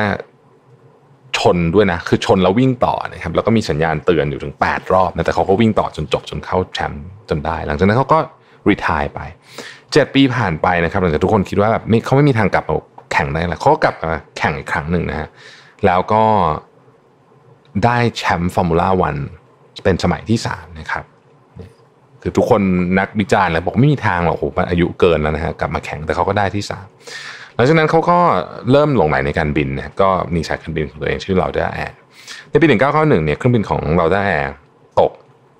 นะครับมีผู้เสียชีวิต 223 คนนะฮะเหตุเกิดที่ประเทศไทยของเรานี่แหละนะครับครั้งนั้นเนี่ยนะฮะนิกกี้เราด้าก็ต้องการรู้สาเหตุให้ได้ว่า มันเกิดอะไรขึ้นก็ไปถามโบอิงนะครับโบอิงก็บอกว่าไอเหตุการณ์ที่มันมันมี reverse thrust ผมก็จะมันคือตัวที่เอาไว้เบรกเครื่องบินนะฮะ มันเกิด deploy ปกติมันต้องปล่อยมาตอนไอตัวเบรกเครื่องบินนี้มันจะต้องทำงานตอนที่ landing แต่นี้มัน deploy เกิดขึ้นกลางอากาศ มันก็เลยทำให้เครื่องบินตัวหนึ่งเหมือน เหมือนกำลังลดลงหรือว่าหมุนกับข้างอะไรอย่างเงี้ยนั่นแหละประมาณนั้นนะ ถ้าเกิดผมเข้าใจผิดขออภัยด้วยนะครับ นี่แหละ แต่ว่าโบอิงบอกว่าเหตุการณ์นี้มันสามารถแก้ไขได้นะครับแต่นิกกี้เลาด้าไม่เชื่อนิกกี้บอกเฮ้ยมันเป็นไปไม่ได้ มันมันแก้ไขไม่ได้หรอกนะครับโบอิงบอกว่ายังไงก็แก้ไขได้ แล้วนี่คือความผิดของกัปตัน ไม่ใช่ความผิดของโบอิง ครับซึ่งนิกกี้เลาด้าก็ไม่ยอมแล้วก็บินไปสำนักงานใหญ่ของโบอิงที่ซีแอตเทิลนะครับยืนยันว่าจะเข้าไปใน Flight Simulator ให้ได้นะฮะแล้วก็จำลองเหตุการณ์ที่เกิดขึ้นนะครับโบอิงบอกเอ้ยนี่มันเป็นการสอบสวนของโบอิงนิกกี้เลาด้าบอกว่า it's my plane my name my damage เพราะฉะนั้นยังไงก็จะไปให้ได้นะครับตัวเขาก็เข้าไปใน simulator นิกกี้เลาด้าเป็นนักบินที่เก่งแล้วก็มีประสบการณ์มีชั่วโมงบินที่สูงนะครับขับแล้วก็จำลองเหตุการณ์เนี่ย สิบรอบใน simulator ตกทุกครั้งพูดง่ายๆคือไม่สามารถที่จะกู้ได้เหตุการณ์ไอ้ที่ thrust reverser มันเกิด deploy ขึ้นมากลางอากาศเนี่ยนะเอ่อ reverse trust เนี่ยมัน deploy มากลางอากาศมันกู้ไม่ได้นะฮะมันคือมันไม่สามารถที่จะแก้ไขได้นะครับในิกกี้เราได้บอกว่า Boeing ต้องออก statement ว่าเป็นความผิดของ Boeing นะฮะทนายของโบอิงบอกว่าโอ้มันต้องใช้เวลานะ กว่าจะต้องทำสเตทเมนต์เนี่ยนะสองสาเดือนน่ะกว่าจะได้เนี่ยนะครับในกี้เราได้ไม่ยอม แล้วเขาก็ไม่รอด้วย คือเขาก็ไม่ได้แบบอยู่เฉยๆอะไรอย่างเงี้ยนะฮะ สิ่งที่เขาทำเขาบอกแบบนี้ครับ เขาบอกว่าอ้าวอย่างนี้แล้วกัน ถ้าโบอิงคิดว่าการที่ reverse trust เนี่ยมันทำงานกลางอากาศเนี่ยนะ แล้วนักบินสามารถที่จะแก้ไขปัญหานี้ได้จริง ๆ ขึ้นเครื่องบินไปด้วยกัน เอานักบินที่เก่งที่สุด 2 คน ขึ้นเครื่องบินโบอิงไปด้วยกัน แล้วตัวเขาในกี้เราได้เนี่ยจะขึ้นไปด้วย เขาจะขึ้นไปอยู่ด้วยโดยเขาจะไม่ทำอะไร แล้วให้จำลองเหตุการณ์นี้นะเหมือนกับที่เหตุการณ์ที่เกิดขึ้นที่ประเทศไทยก็คือให้เอ่อ reverse thrust มันทำงาน แล้วก็ลองดูซิว่านักบินสองคนที่บอกว่าเก่งที่สุดของโบอิงเนี่ยแก้ไขได้ไหม ถ้าแก้ไขได้นะ ถ้าแก้ไขได้ก็แปลว่าโบอิงพูดถูก ถ้าแก้ไขไม่ได้ ทั้งสามคนนั้นก็เครื่องก็จะตกแล้วเสียชีวิตหมดนะครับ นักข่าวงงนะครับว่าโอ้โหขนาดนี้เลยเพราะเอาตัวเองเลยเนี่ยจะขึ้นไปด้วยนะครับแน่นอนว่าโบอิงทำอย่างนั้นไม่ได้ เพราะฉะนั้นโบอิงก็เลยต้องออก statement บอกว่า ทั้งหมดที่เกิดการที่เกิดขึ้นเนี่ยเป็นความผิดของโบอิงไม่ใช่ความผิดของกัปตันและนักบินของสายการบินเราด้าแอร์นะฮะนิกกี้เราด้าเนี่ยใช้ชีวิตเป็นนักบินเป็นนักแข่งรถนะครับเป็นมหาเศรษฐีเนี่ยทั้งหมดเนี่ยเขาบอกว่าเขาใช้ชีวิตแบบนี้มาได้เนี่ย เพราะว่าเขาเคยเชื่อคนอื่น เขาเคยมีความเชื่ออะไรบางอย่าง เสร็จแล้วเมื่อคนอื่นไม่ฟังเขาเขาก็ยอม แล้วมันก็เกือบจะทำให้เขาตาย เพราะหลังจากนั้นหลังเหตุการณ์นั้นเกิดขึ้น เขาก็เชื่อตัวเอง เชื่อสัญชาตญาณตัวเอง โดยเฉพาะในเรื่องใหญ่ ๆ แบบนี้นะครับ ซึ่งเดฟทรอตก็ปิดท้ายบทนี้บอกว่าอเล็กซ์ฟูกูสันเนี่ยเคยถามว่าทำไมเขาถึงไม่เคยสนใจคำแนะนำต่างๆ จากสื่อหรือว่านักวิจารณ์เลยนะฮะอเล็กซ์โซเกอร์สันตอบสั้นๆบอกว่า I rather be hanged for my own mistakes than for someone else's คือถ้าเกิดจะผิดเนี่ยขอผิดด้วยสิ่งที่ตัวเองคิดดีกว่านะฮะต่อผิดถึงขั้นแบบถูกแขวนคออย่างนี้เลยนะ เป็นการเปรียบเทียบเนี่ยแทนที่จะเป็น ความผิดที่ฟังคำแนะนำคนอื่นมา ขอบคุณที่ติดตาม 5 minutes นะครับ สวัสดีครับ สวัสดีครับ ยินดีต้อนรับเข้าสู่ Mission to the Moon Podcast นะครับ คุณอยู่กับโรบิทหานุสาหะครับ ตอนนี้จะพูดถึงเรื่อง people pleaser นะฮะหรือว่าคนที่พยายามที่ทำให้ทุกคนพอใจนะครับ อะไรอะไรก็ยอมแบบนี้นะฮะซึ่งเป็นบุคลิกที่หรือนิสัยที่ค่อนข้างอันตรายทีเดียวนะครับ และมีผลร้ายมากกว่าที่เราคิดนะฮะ ถ้าคุณต้องเป็นคนไปจองโต๊ะอาหารทุกๆพักเที่ยง ทั้งที่งานก็ยังไม่เสร็จ หรือต้องหิ้วของพะรุงพะรังนะครับ จากการถูกฝากซื้อขนมทุกครั้งที่ไปมินิมาร์ทไปไหนมาไหนก็ถูกคนฝากซื้อนู่นซื้อนี่เล็กๆน้อยๆบางครั้งต้องรับงานที่คนอื่นทำไม่เสร็จมาทำต่อ แม้คุณอยากเลิกงานตรงเวลานะครับ คุณก็จะต้องมีคนเอามาใช้งานคุณต่อตลอดเลยนะฮะหรือต้องขับรถไปรับคนนู้นคนนี้ทั้งนั้นที่คุณเหนื่อยใจจะขาดนะครับ แม้ว่าคนนั้นอาจจะเป็นแฟนคุณก็ตามเนี่ยนะฮะ สิ่งเหล่านี้เนี่ยอาจจะเกิดขึ้นเพราะคุณปฏิเสธคนไม่เป็น ซึ่งมันไม่ใช่แค่คนเดียวแต่มันจะเป็นคนเยอะๆเลยนะที่คุณปฏิเสธไม่เป็น ไม่ว่าจะเป็นครอบครัวเพื่อนคนที่ทำงานต่างๆนานา เพราะมีเหตุผลก็คือเกรงใจ แล้วก็กลัวว่าคนอื่นจะผิดหวังนะครับ ซึ่งเมื่อเป็นเยอะๆนะฮะเราจะเรียกลักษณะแบบนี้ว่าเป็นลักษณะของคนที่มีบุคลิกแบบ people pleaser นะครับ people pleaser เนี่ยคือใครนะฮะ โดยนิยามเนี่ย people pleaser คือคนที่ชอบเอาอกเอาใจผู้อื่นนะครับ เพื่อเติมเต็มความปรารถนาของตัวเองนะครับ ซึ่งความปรารถนาดังกล่าวอาจจะเป็นการต้องการเป็นที่ยอมรับนะครับ การต้องการเป็นที่รักของคนอื่นนะฮะหลายคนก็จะแบบอ้าวแล้วทำไมอะทำไมเราถึงไม่อยากเป็นที่ยอมรับ ไม่อยากเป็นที่รักของคนอื่นนะครับ ซึ่งจริง ๆ ก็อยากเป็นแหละมนุษย์ทุกคนนะครับ ก็ต้องการเป็นที่ยอมรับ และต้องการเป็นที่รักของคนอื่นนะครับ เพราะมันเป็นพื้นฐานของมนุษย์อยู่แล้วนะฮะ แต่ว่า people pleaser เนี่ยคนที่มีบุคลิกแบบนี้เนี่ยจะยอมถึงขั้นเสียสละความสุข ความสบายหรือแม้แต่ความฝันของตัวเอง เพื่อจะได้แลกกับคำชมคำขอบคุณ หรือการได้รับรู้ว่าตัวเองนั้นสำคัญพูดง่ายคือว่ายอมเสียสละทุกอย่างเลยนะฮะความฝันตัวตนนะครับ เวลาต่างๆนานาเพื่ออยากได้คำชม อยากได้คำขอบคุณ รู้สึกว่า เออ ฉันเป็นคนสำคัญนะฮะ ซึ่งแน่นอนครับว่าถ้าเกิดว่าทำเยอะเกินไปเนี่ยมันก็ไม่ดีเนาะไม่ดีคือไม่ได้หมายความว่าเราจะโอ้โหไม่ตามใจใครเลย แบบว่าจะทำแต่เอาแต่ใจตัวเองอย่างเดียวก็คงไม่ใช่นะครับ แต่ว่าทำเยอะเกินไปก็ไม่ดี เวลาเราเป็น people pleaser เนี่ยนะฮะมันจะทำให้ตัวเราเนี่ยนะครับมีต้องใช้คำว่าไม่มีไม่มีสิทธิ์ไม่มีเสียงในในในความสัมพันธ์ระหว่างเรากับบุคคลอื่นนะครับ ถ้ามองดูแบบผิวเผินเนี่ยการยอมให้กับ ทุกคนในเรื่องทำนองนี้ก็อาจจะไม่ได้ดูมีปัญหาอะไร คนอื่นก็ได้รับความพอใจเราก็ได้รับความสุข แต่จริงๆแล้วเนี่ยบุคลิกแบบ people pleaser เนี่ยจะตกอยู่ในความรู้สึกไร้อำนาจในความสัมพันธ์นะครับหนักเข้าเนี่ยจะกลายเป็นคนไม่น่าเชื่อถือ เพราะดูโอนอ่อนผ่อนตามความต้องการของคนอื่นไปหมดเลย เหมือนกับไม่ได้มีหลักการนะฮะบางทีเนี่ยโอนอ่อนจนจนลืม value ลืมคุณค่าของตัวเองไป แล้วก็มองไม่เห็นตัวตนที่แท้จริงของตัวเองนะครับไม่ว่าจะกับเพื่อนฝูงเพื่อนร่วมงานหรือแม้แต่คนรัก คำถามก็คือถ้าเราเป็น people pleaser เราอยากเลิกเป็นเนี่ยเลิกได้ไหมนะฮะคำตอบคือได้ได้แน่นอนอยู่แล้วนะครับ เลิกได้นะครับ แต่ว่ามันต้องมีขั้นมีตอนนิดหนึ่งนะครับ สิ่งแรกที่สำคัญมากสำหรับคนที่เป็น people pleaser คือรู้ว่าการตอบว่าไม่เนี่ยนะฮะกับคนอื่นเนี่ยไม่ได้หมายความว่าเขาจะไม่ชอบคุณหรือว่าจะเลิกคบคุณเสมอไปนะครับ และการตอบว่าได้กับตัวเองเนี่ยเป็นเรื่องที่สำคัญมากนะฮะหลายคนจะรู้สึกว่าการปฏิเสธอาจจะทำให้คนอื่นไม่พอใจ นะครับแล้วก็ชุดความคิดของเราเนี่ยมันก็จะฟุ้งกระจายไปนะฮะขุดความรู้สึกผิดมานะฮะแล้วก็เออในที่สุดก็ยอมนะฮะแต่เอาจริง ๆ แล้วเนี่ยการปฏิเสธถ้าทำอย่างถูกวิธีนะครับส่วนใหญ่จะไม่ได้สร้างความไม่พอใจให้กับใครบางทีมันดีซะด้วยซ้ำเพราะมันชัดเจนมากกว่านะครับคนอื่นๆ พอเราเริ่มเขาเริ่มเห็นว่าเฮ้ยไม่ใช่ว่าพูดอะไรไอ้นี่ก็จะทำตามหมดเนี่ยนะเขาก็จะเรียนรู้ว่าเราไม่ใช่คนที่จะใช้ทำอะไรก็ได้นะครับ พวกเขาจะเริ่มเกรงใจเรามากขึ้น เวลาเราปล่อยให้คนอื่นมา แบบบอกอะไรเราก็ทำตามตลอดเนี่ยนะฮะเราจะเราจะสร้างสิ่งหนึ่งขึ้นมาคือเขาจะไม่ค่อยเกรงใจเรา แล้วก็เราเองก็จะมีคุณค่ากับตัวเองน้อยลง ไม่นับว่าเวลาส่วนตัวก็น้อยลงไปด้วยนะฮะในเว็บไซต์ Science of the People นะครับได้แนะนำวิธีการเลิกเป็น people pleaser ไว้นะครับลองดูนะครับว่าคำแนะนำของเขาเป็นยังไงบ้าง ผมคิดว่าบางข้อเนี่ยเอาไปปรับใช้กันได้เลยนะครับ ข้อที่ 1 อย่าเพิ่งตอบรับ เมื่อถูกขอความช่วยเหลือนะฮะให้คุณตอบว่า เดี๋ยวขอดูก่อนนะ หรือขอพิจารณาก่อนว่าเรื่องนี้จะทำยังไงดีการยังไม่ตอบรับเลยเนี่ยนะฮะคือถ้าเกิดว่าเป็นคนที่คนที่เขาไม่มีลักษณะแบบนี้เขาจะตอบปฏิเสธได้ทันที แต่ว่าเราอาจจะต้องเป็นค่อยเป็นค่อยไปนะครับอาจจะแบ่งรับแบ่งสู้หน่อยนะครับ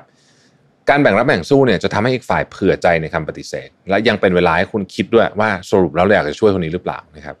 เราไม่ได้บอกว่าเราจะเลิกช่วยทุกคนหมดเลยนะแต่ว่าเราต้องดูเป็นกรณีกรณีไป นะครับข้อที่ 2 ตอบรับในส่วนเล็กๆนะครับน้ำใจเป็นสิ่งที่ดีนะฮะแต่น้ำใจที่ดีจนกระทั่งตัวเองลำบากอันนี้ไม่ดี การแบ่งปันน้ำใจให้คนอื่น สามารถทำได้อย่างมีขอบเขตนะครับโดยประเมินว่าเราไหวแค่ไหน เช่น ถ้าเพื่อนร่วมงานเราฝากซื้อน้ำขวดใหญ่เป็นลิตรเนี่ยคุณถือไม่ไหวนะฮะคุณก็จะบอกว่าโอเค ขอซื้อน้ำขวดเล็กมาแทนก็แล้วกัน หรือเวลาเราเดินทางไปต่างประเทศ แล้วมีคนฝากซื้อของ ผมไม่แน่ใจเดี๋ยวนี้มีคนทำแบบนี้อยู่หรือเปล่านะแล้วเราก็เราก็จะต้อง อาจจะบอกว่าซื้อของที่เขาอยากได้ไม่ได้ แต่ว่าเดี๋ยวเราลองดูแล้วกันว่ามีอะไรเล็กๆเราซื้อมาฝากแบบนี้ได้นะฮะข้อที่ 3 บอกว่าอย่าตอบว่าทำไม่ได้นะครับ people pleaser ที่พยายามปฏิเสธคนอื่น มักพูดว่าทำไม่ได้ เช่น ฉันทำงานนี้ไม่ได้ การปฏิเสธด้วยการบอกว่าทำไม่ได้ มักจะถูกถามกลับว่าทำไมทำไมถึงทำไม่ได้ ซึ่งจะยิ่งบอกว่าจะยิ่งทำให้เราเข้าสู่ทางตัน จนในที่สุดเราจะยอมรับ ดังนั้นถ้าจะปฏิเสธเนี่ยบอกไปเลยว่าไม่ทำฉันไม่ทำเพราะอะไรเพราะว่า ฉันมีงานเต็มอยู่แล้ว ฉันไม่ทำนะครับบอกเจตจำนงในการให้เขารับรู้ถึงการตัดสินใจของเรา ฉันไม่ทำเพราะว่าวันนี้ฉันจะต้องกลับไปหาพ่อแม่นะครับเราเลือกที่จะไม่ทำด้วยตัวเอง อันนี้เป็นสิ่งที่สำคัญมากนะครับ ข้อที่4นะครับหยุดขอโทษซ้ำๆการไม่ทำตามความต้องการของคนอื่นนั้นไม่ใช่ความผิดของคุณ คุณแค่แยกแยะ และจัดลำดับความสำคัญของเรื่องต่างๆ ให้คุณเอง การพูดขอโทษซ้ำๆเนี่ยยิ่งเป็นเหมือนการตอกย้ำว่าตัวเราเองเป็นคนผิด นะครับแล้วคุณจะต้องอยู่กับความรู้สึกนี้ไปเรื่อย ๆ ดีไม่ดีคุณจะย้อนกลับไปทำตามความต้องการของคนอื่นอีก เพื่อลดความรู้สึกผิดของคุณนะครับ ซึ่งแน่นอนว่าไม่ดีนะครับ ข้อที่5นะครับอย่าให้ความสุขขึ้นอยู่กับคนอื่น คนบางคนเนี่ยไม่เคยรู้สึกถึงคุณค่าความดีหรือความสุขของตัวเองเลย ถ้าหากไม่ได้รับการยืนยันจากคนอื่น ว่าตัวเองดีหรือเก่งพอ การสร้าง self esteem ให้ตัวเองจึงเป็นเรื่องที่สำคัญมากนะครับ เพราะว่าถ้าเกิดคุณไม่รบไม่เคารพตัวเองนะฮะคุณก็ต้องคอยจะเอาอกเอาใจคนอื่น เพื่อที่จะได้รับคำชม เพื่อมาเติมเต็มคุณค่าของตัวเองเรื่อยๆ ซึ่งแน่นอนว่าไม่ดีนะครับ การตั้งเงื่อนไขในการช่วยเหลือคนอื่น ไม่ใช่สิ่งที่ผิดอะไรนะครับ ถ้าคุณมีลักษณะบุคลิกแบบ people pleaser แล้วรู้สึกเหนื่อยเต็มที รู้สึกว่าเฮ้ยทำไมฉันถึงต้องทำอะไรคนนู้นคนนี้ตลอดเวลานะครับ ลองเริ่มต้นจากการปฏิเสธคนอื่นดู และดูแลความต้องการของตัวเองบ้างนะครับ ถ้าเรายังคงเป็นคนที่อะไรก็ได้ยอมทุกอย่างเนี่ยนะฮะเราก็จะยอมต้องยอมไปเรื่อยจน เรากลายเป็นคนที่มีชีวิตเพื่อคนอื่น จนลืมการมีชีวิตเพื่อตัวเองในที่สุดนะครับ ขอบคุณที่ติดตาม Mission to the Moon นะครับเราพบกันใหม่พรุ่งนี้ สวัสดีครับ สวัสดีครับ 5 minutes นะครับ คุณอยู่กับเราไปฐานอุตสาหะครับ หลายท่านน่าจะจำหนังสือที่ชื่อว่ากล้าที่จะถูกเกลียดได้นะ เป็นหนังสือที่ก็ได้รับความนิยมพอสมควรเลยนะฮะในปีที่แล้วนะฮะแล้วผมก็วันนี้หยิบขึ้นมาหยิบเนื้อหานะฮะในนี้มาเล่ากันอีกรอบหนึ่งใน 5 minutes นะครับเเป็นข้อคิดแล้วกันนะที่มาจากหนังสือเล่มนี้นะฮะคือหนังสือเล่มนี้จริงๆชื่ออาจจะฟังดูแบบงงๆนะว่ามันจะพูดเรื่องอะไรแต่จริงเนี่ยหนังสือเนี่ยเขาพูดถึงเรื่องอิสระและความสุขนะครับ หลายคนเนี่ยคิด คิดถึงชีวิตวัยเด็กนะเวลาทำงานเหนื่อยๆจะรู้สึกว่าตอนเด็กๆถ้ากลับไปเป็นเด็กได้ก็ดีเนาะ เคยคิดแบบนี้ไหมผมว่าหลายคนเคยคิดนะ ผมก็เคยคิดเหมือนกัน ตอนเด็กไม่มีไม่มีเรื่องต้องคิดมากนะ เห็น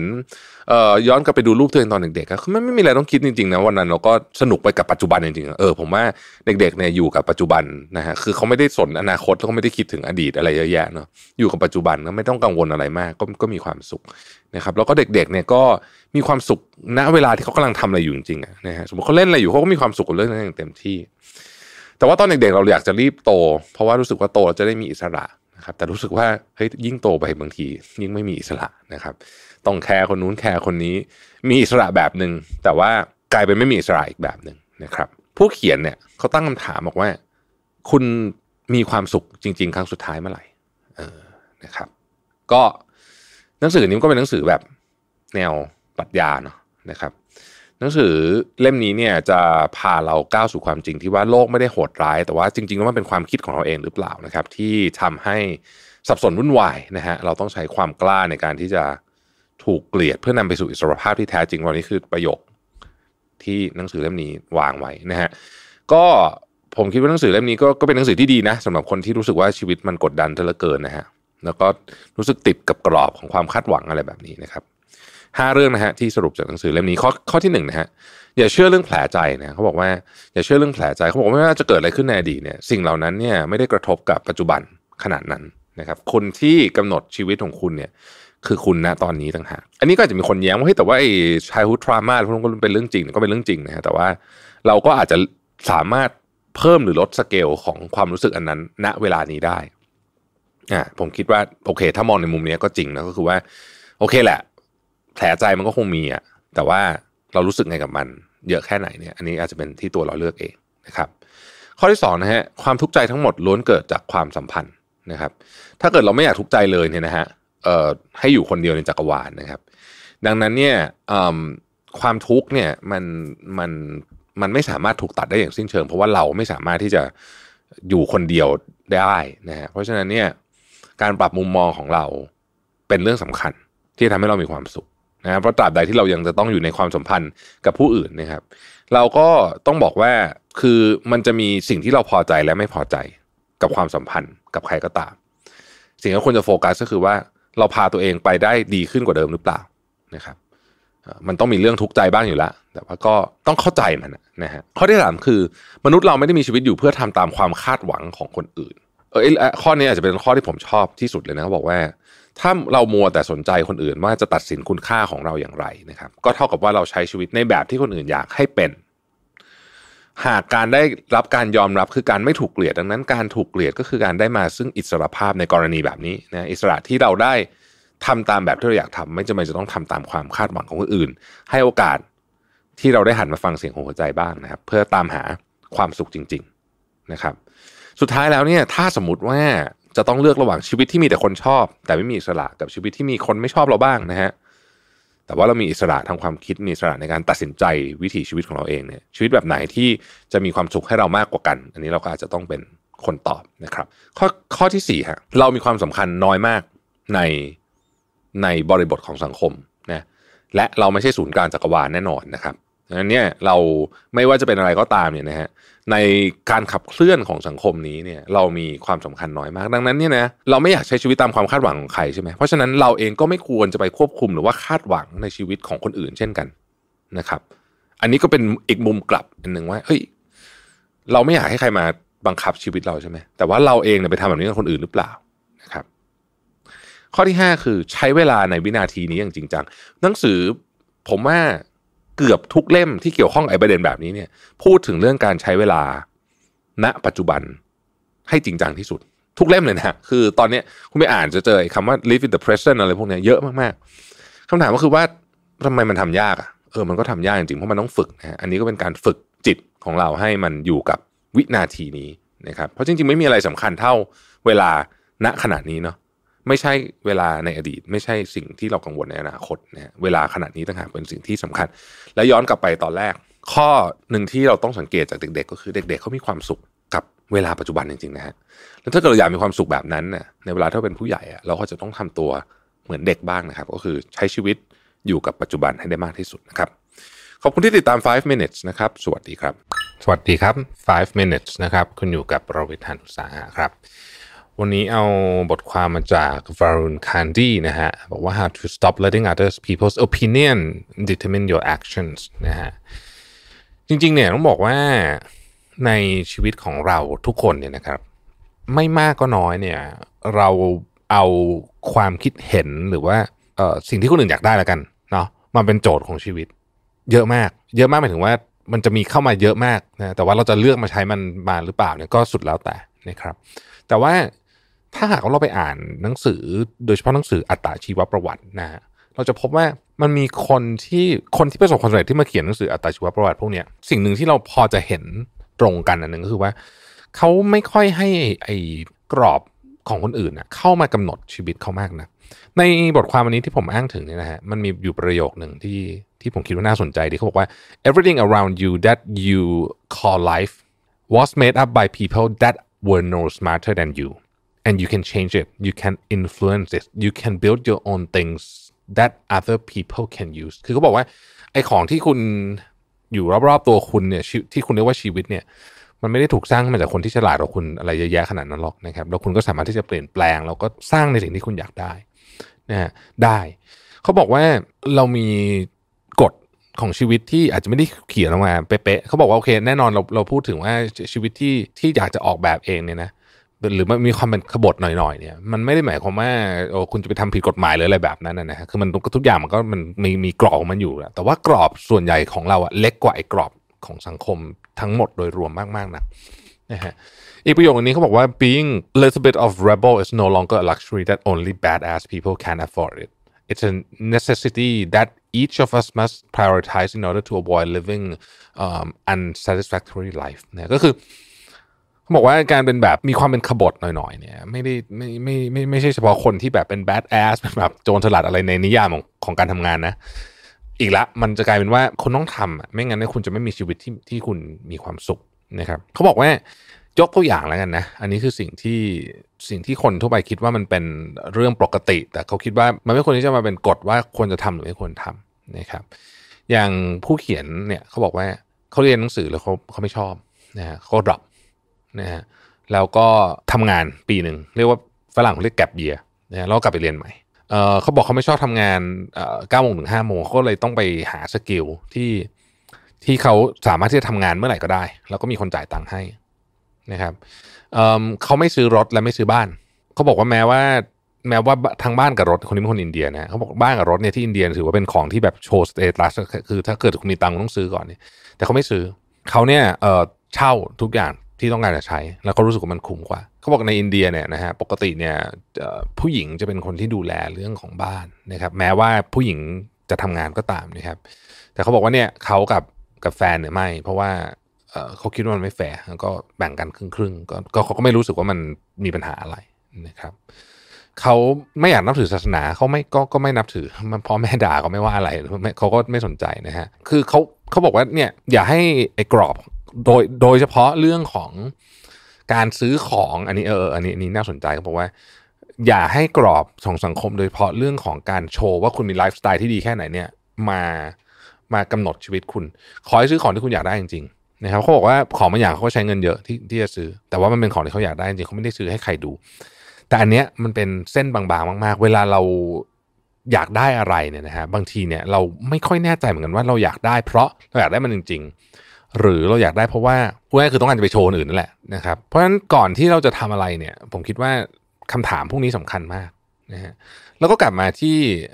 ที่ประโยคแรกที่ที่เป็นภาษาอังกฤษเมื่อกี้ที่เล่าให้ฟังว่า จริง ๆ เนี่ย คนที่อยู่รอบๆตัวเราที่เหมือนกับออกกฎเกณฑ์ ให้เราทำนู่นทำนี่ไม่ได้อาจจะไม่ได้เป็นกฎจริง ๆ แต่ว่าเป็นเป็นเหมือนความเชื่อหรือเป็นขนบบางอย่างเนี่ยเขาก็ไม่ได้เก่งหรือไม่ได้ฉลาดอะไรไปกว่าเราเท่าไหร่นะเราคุณอยากมีชีวิตแบบไหน คุณสามารถออกแบบเองได้ ซึ่งเรื่องนี้เป็นเรื่องที่จริงนะครับแล้วก็ยังคงจริงอยู่จนถึงทุกวันนี้เพียงแต่ว่าเราจะเป็นจะต้องเชื่อว่าเราสามารถออกจากไอ้กรอบพวกนี้ได้นี่คือเรื่องของการเปลี่ยน mindset วิธีหนึ่งด้วยนะครับขอบคุณที่ติดตาม 5 minutes นะครับ สวัสดีครับเซเนกาเคยกล่าวไว้ว่า เราต่างทุกทรมานในจินตนาการ มากกว่าทุกทรมานในความจริง ณ เมืองไซปรัสเมื่อ 300 ปีก่อนคริสตกาลมีพ่อค้าที่ร่ำรวยคนหนึ่งชื่อว่าซีโน ในขณะที่ซีโนกำลังล่องเรือจากเมืองฟินเซีย สู่เมืองพิเรอัส เรือของเขาได้จมลงไปพร้อมกับสินค้าทั้งหมด ชายผู้มั่งคั่งคนนี้ ได้กลายเป็นคนยากไร้ในทันที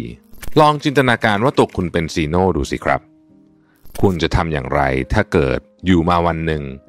งานและความสำเร็จที่คุณเคยทำมาทั้งหมดนั้น ต้องมาลายหายไปในพริบตา ด้วยปรากฏการณ์ทางธรรมชาติ ที่ไม่มีใครควบคุมได้เลย แล้วความรู้สึกที่ถูกต้องสำหรับเหตุการณ์แบบนี้คืออะไรกันแน่ เราควรจะโกรธ แค้น เศร้า หมดหวัง รู้สึกว่าชีวิตนั้นไม่แฟร์และการแกล้งเรา ความรู้สึกทั้งหมดนี้ พวกเราทุกคนคงจะต้องบอกว่าเป็นความรู้สึกที่ถูกต้องทั้งหมดใช่ไหมล่ะครับ แต่สำหรับซีโน่เขาไม่ได้รู้สึกถึงสิ่งเหล่านั้นแม้แต่น้อย หลังจากที่รอดชีวิตมาได้ซีโนได้เดินทางไปยังเอเธนส์และได้พบกับการศึกษาศาสตร์ด้านปรัชญาที่เปลี่ยนชีวิตเข้าไปตลอดกาลเขาได้ก่อตั้งสำนักคิด และมีลูกศิษย์อยู่จำนวนหนึ่ง ปรัชญาที่เขาค้นพบและตกผลึก มีรากฐานที่น่าค้นหา โดยการพยายามแบ่งแยกความแตกต่างระหว่างสิ่งที่เราควบคุมได้ กับสิ่งที่เราควบคุมไม่ได้ออกจากกัน เพื่อการเข้าถึงความหมายของการมีชีวิต ต่อมาปรัชญาสายนี้ รู้จักกันในนามว่าสโตอิกสำหรับการหลักของปรัชญาสโตอิกนั้นซีโนได้บอกว่า ถึงแม้ว่าเราจะไม่มีอำนาจในการควบคุมสิ่งที่เกิดขึ้นกับเราได้มากนัก แต่เราทุกคนนั้นมีอำนาจที่จะควบคุมในสิ่งที่มันส่งผลกระทบต่อเราอย่างไร และเราต้องใช้อำนาจดังกล่าวนี้ เปลี่ยนมุมมองของเราต่อเหตุการณ์ร้ายๆให้กลายเป็นบทเรียนดี ๆ ให้ได้ ในทุกวันนี้นะครับ โดยปกติแล้ว คนส่วนใหญ่มักเข้าใจว่าคนที่มีแนวคิดแบบสโตอิกเป็นคนที่มีจิตใจแข็งแกร่ง เป็นคนที่ไม่โกรธ ไม่เศร้า ไม่ตื่นเต้น พูดง่าย ๆ ก็คือ ไม่ค่อยแสดงอารมณ์อะไรออกมาเท่านั้นเองนะครับ แต่ที่จริงแล้วเนี่ยแนวคิดเบื้องหลังปรัชญาสโตอิกนั้นล้ำลึกกว่านั้นมาก โดยปรัชญาสโตอิกเป็นวิธีการมอง อธิบายและทำความเข้าใจโลก มันช่วยให้เรารับมือกับประสบการณ์อันเลวร้ายต่างๆ ในชีวิตของเรา ด้วยความสงบ เรียกได้ว่าเป็นการเปิดมุมมองใหม่ ๆ ต่อโลก ที่เราอาจไม่เคยมองเห็นมาก่อนนั่นเองครับ แล้วเหตุใดล่ะ ผู้คนจำนวนมากจึงยอมรับวิถีชีวิตตามแนวคิดแบบสโตอิกอาจจะเป็นเพราะว่าผู้คนมากมายนั้น ล้วนเคยประสบกับปัญหา กับการจัดการอารมณ์ของตัวเอง โดยอารมณ์ของเรา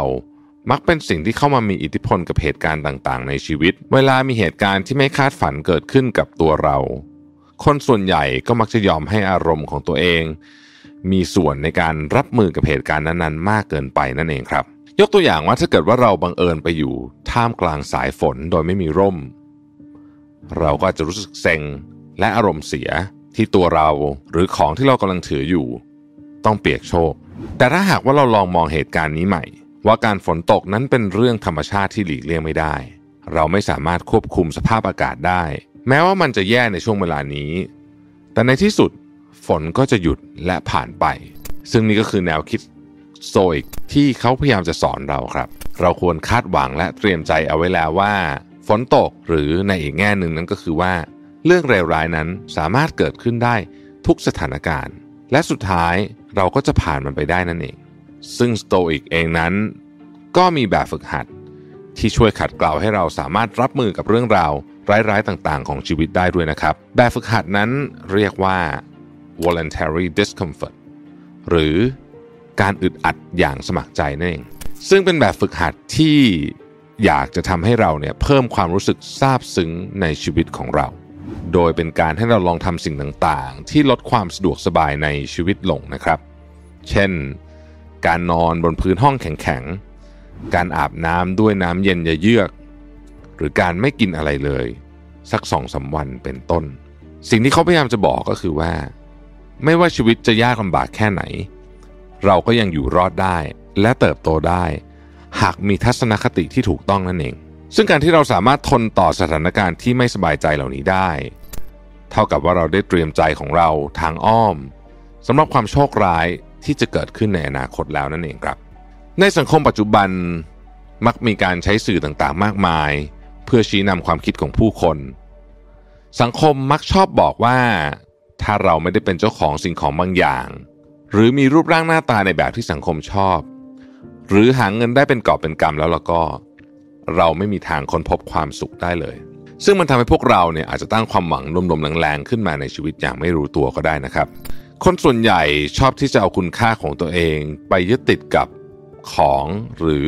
วัตถุภายนอก เราทุ่มเงินทั้งหมดไปกับรถหรู บ้านหลังใหญ่ หรือแม้แต่กระทั่งการสร้างครอบครัว บางครั้งเราทำสิ่งเหล่านี้เพื่อคุณค่าภายนอก ไม่ใช่คุณค่าภายใน แต่แนวคิดสโตอิกสอนว่า ถ้าคุณเข้าใกล้ชีวิตด้วยทีนี้ แสดงว่าคุณมอบความสุข ไว้ในมือของพลังภายนอก ซึ่งเป็นพลังที่สามารถจะทำให้คุณรู้สึกล้มเหลวได้เสมอ หรือแม้แต่กระทั่งการมองของฟรีต่างๆ ในชีวิตเนี่ย มันก็มีต้นทุนของมันนะครับ โดยต้นทุนนั้นก็คือพื้นฐานทางกายและใจของเรานั่นเองครับ ดังนั้นเราควรวางแผนความสุขของเราไว้กับคุณค่าที่แท้จริงของมนุษย์ และไม่ยึดถือสิ่งใด ๆ ที่เรามีหรือสามารถคว้ามาได้ เราต้องเลือกที่จะทำให้ดีที่สุด เพื่อคงความเยือกเย็นเอาไว้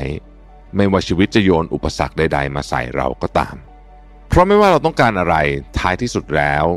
เราไม่สามารถควบคุมสิ่งต่างๆ ได้ สิ่งต่างๆ ส่วนใหญ่ที่เกิดขึ้นกับเราเป็นสิ่งที่เราควบคุมไม่ได้ แต่เราสามารถควบคุมวิธีที่เราตอบสนองต่อสิ่งเหล่านั้นได้ ซึ่งแนวคิดนี้คือหลักการที่สำคัญที่สุดในปรัชญาสโตอิกนั่นเองครับ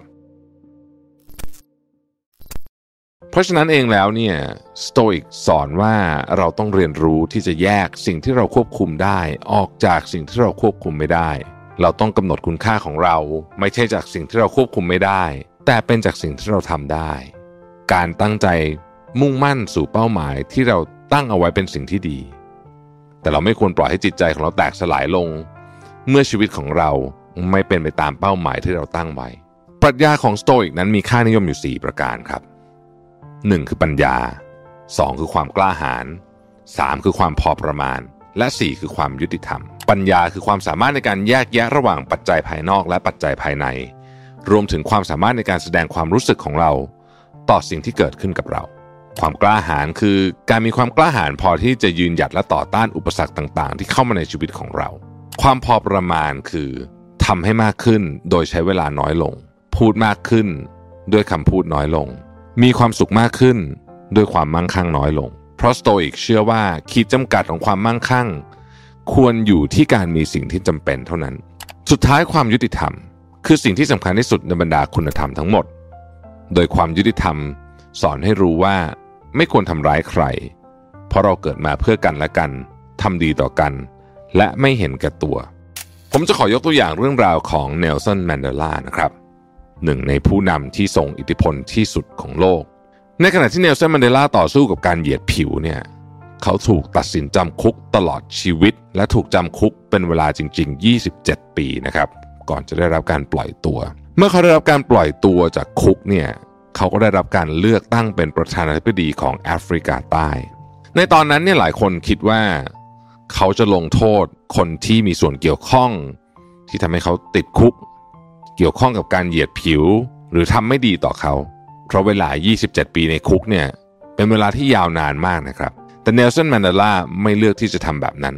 ตลอดเวลาที่อยู่ในคุกนะครับเนลสันแมนเดลาอ่านงานของมาร์คัสออเรลิอุส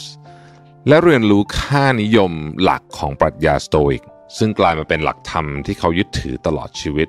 แทนที่เขาจะเรียกร้องหาตัวผู้กระทำผิด หรือคนที่ทำให้เขาติดคุกเนี่ยนะครับเนลสันแมนเดลากลับเรียกร้องให้คนของเขาแสวงหาสิ่งที่ตรงกันข้าม ให้อภัยคนที่ทำผิดต่อเขา เพื่อผ่อนคลายและสร้างสายสัมพันธ์ใหม่ขึ้นมาแทน เขาย้ำว่าอดีตอยู่เหนือการควบคุมของพวกเรา และสิ่งเดียวที่พวกเราจะทำได้ คือก้าวไปข้างหน้า และสร้างประเทศให้ดีขึ้น นี่คือแนวทางของสโตอิกอย่างแท้จริง เพื่อแก้ไขปัญหาของเราอย่างมีความสุข เราต้องทำตัวให้มีค่า จงนิยามคุณค่าของตัวเราจากสิ่งที่เราสามารถควบคุมได้ เลิกยึดติดกับสิ่งที่เราควบคุมไม่ได้ แล้วเราสามารถจะมีชีวิตที่มีความสุขและอิ่มเอมได้มากขึ้น ปรัชญาแบบสโตอิกนั้น พยายามช่วยนำทางเราผ่านมรสุมต่างๆ ในชีวิตได้ทั้งในอดีตและปัจจุบัน โดยถ้าเรือของเราจมและเราทุกคนจมน้ำเราก็จะสามารถคงความสงบสุขของเราไว้ได้ เพราะว่าเราได้ตระหนักแล้วว่าที่ผ่านมาเรามีชีวิตที่ดี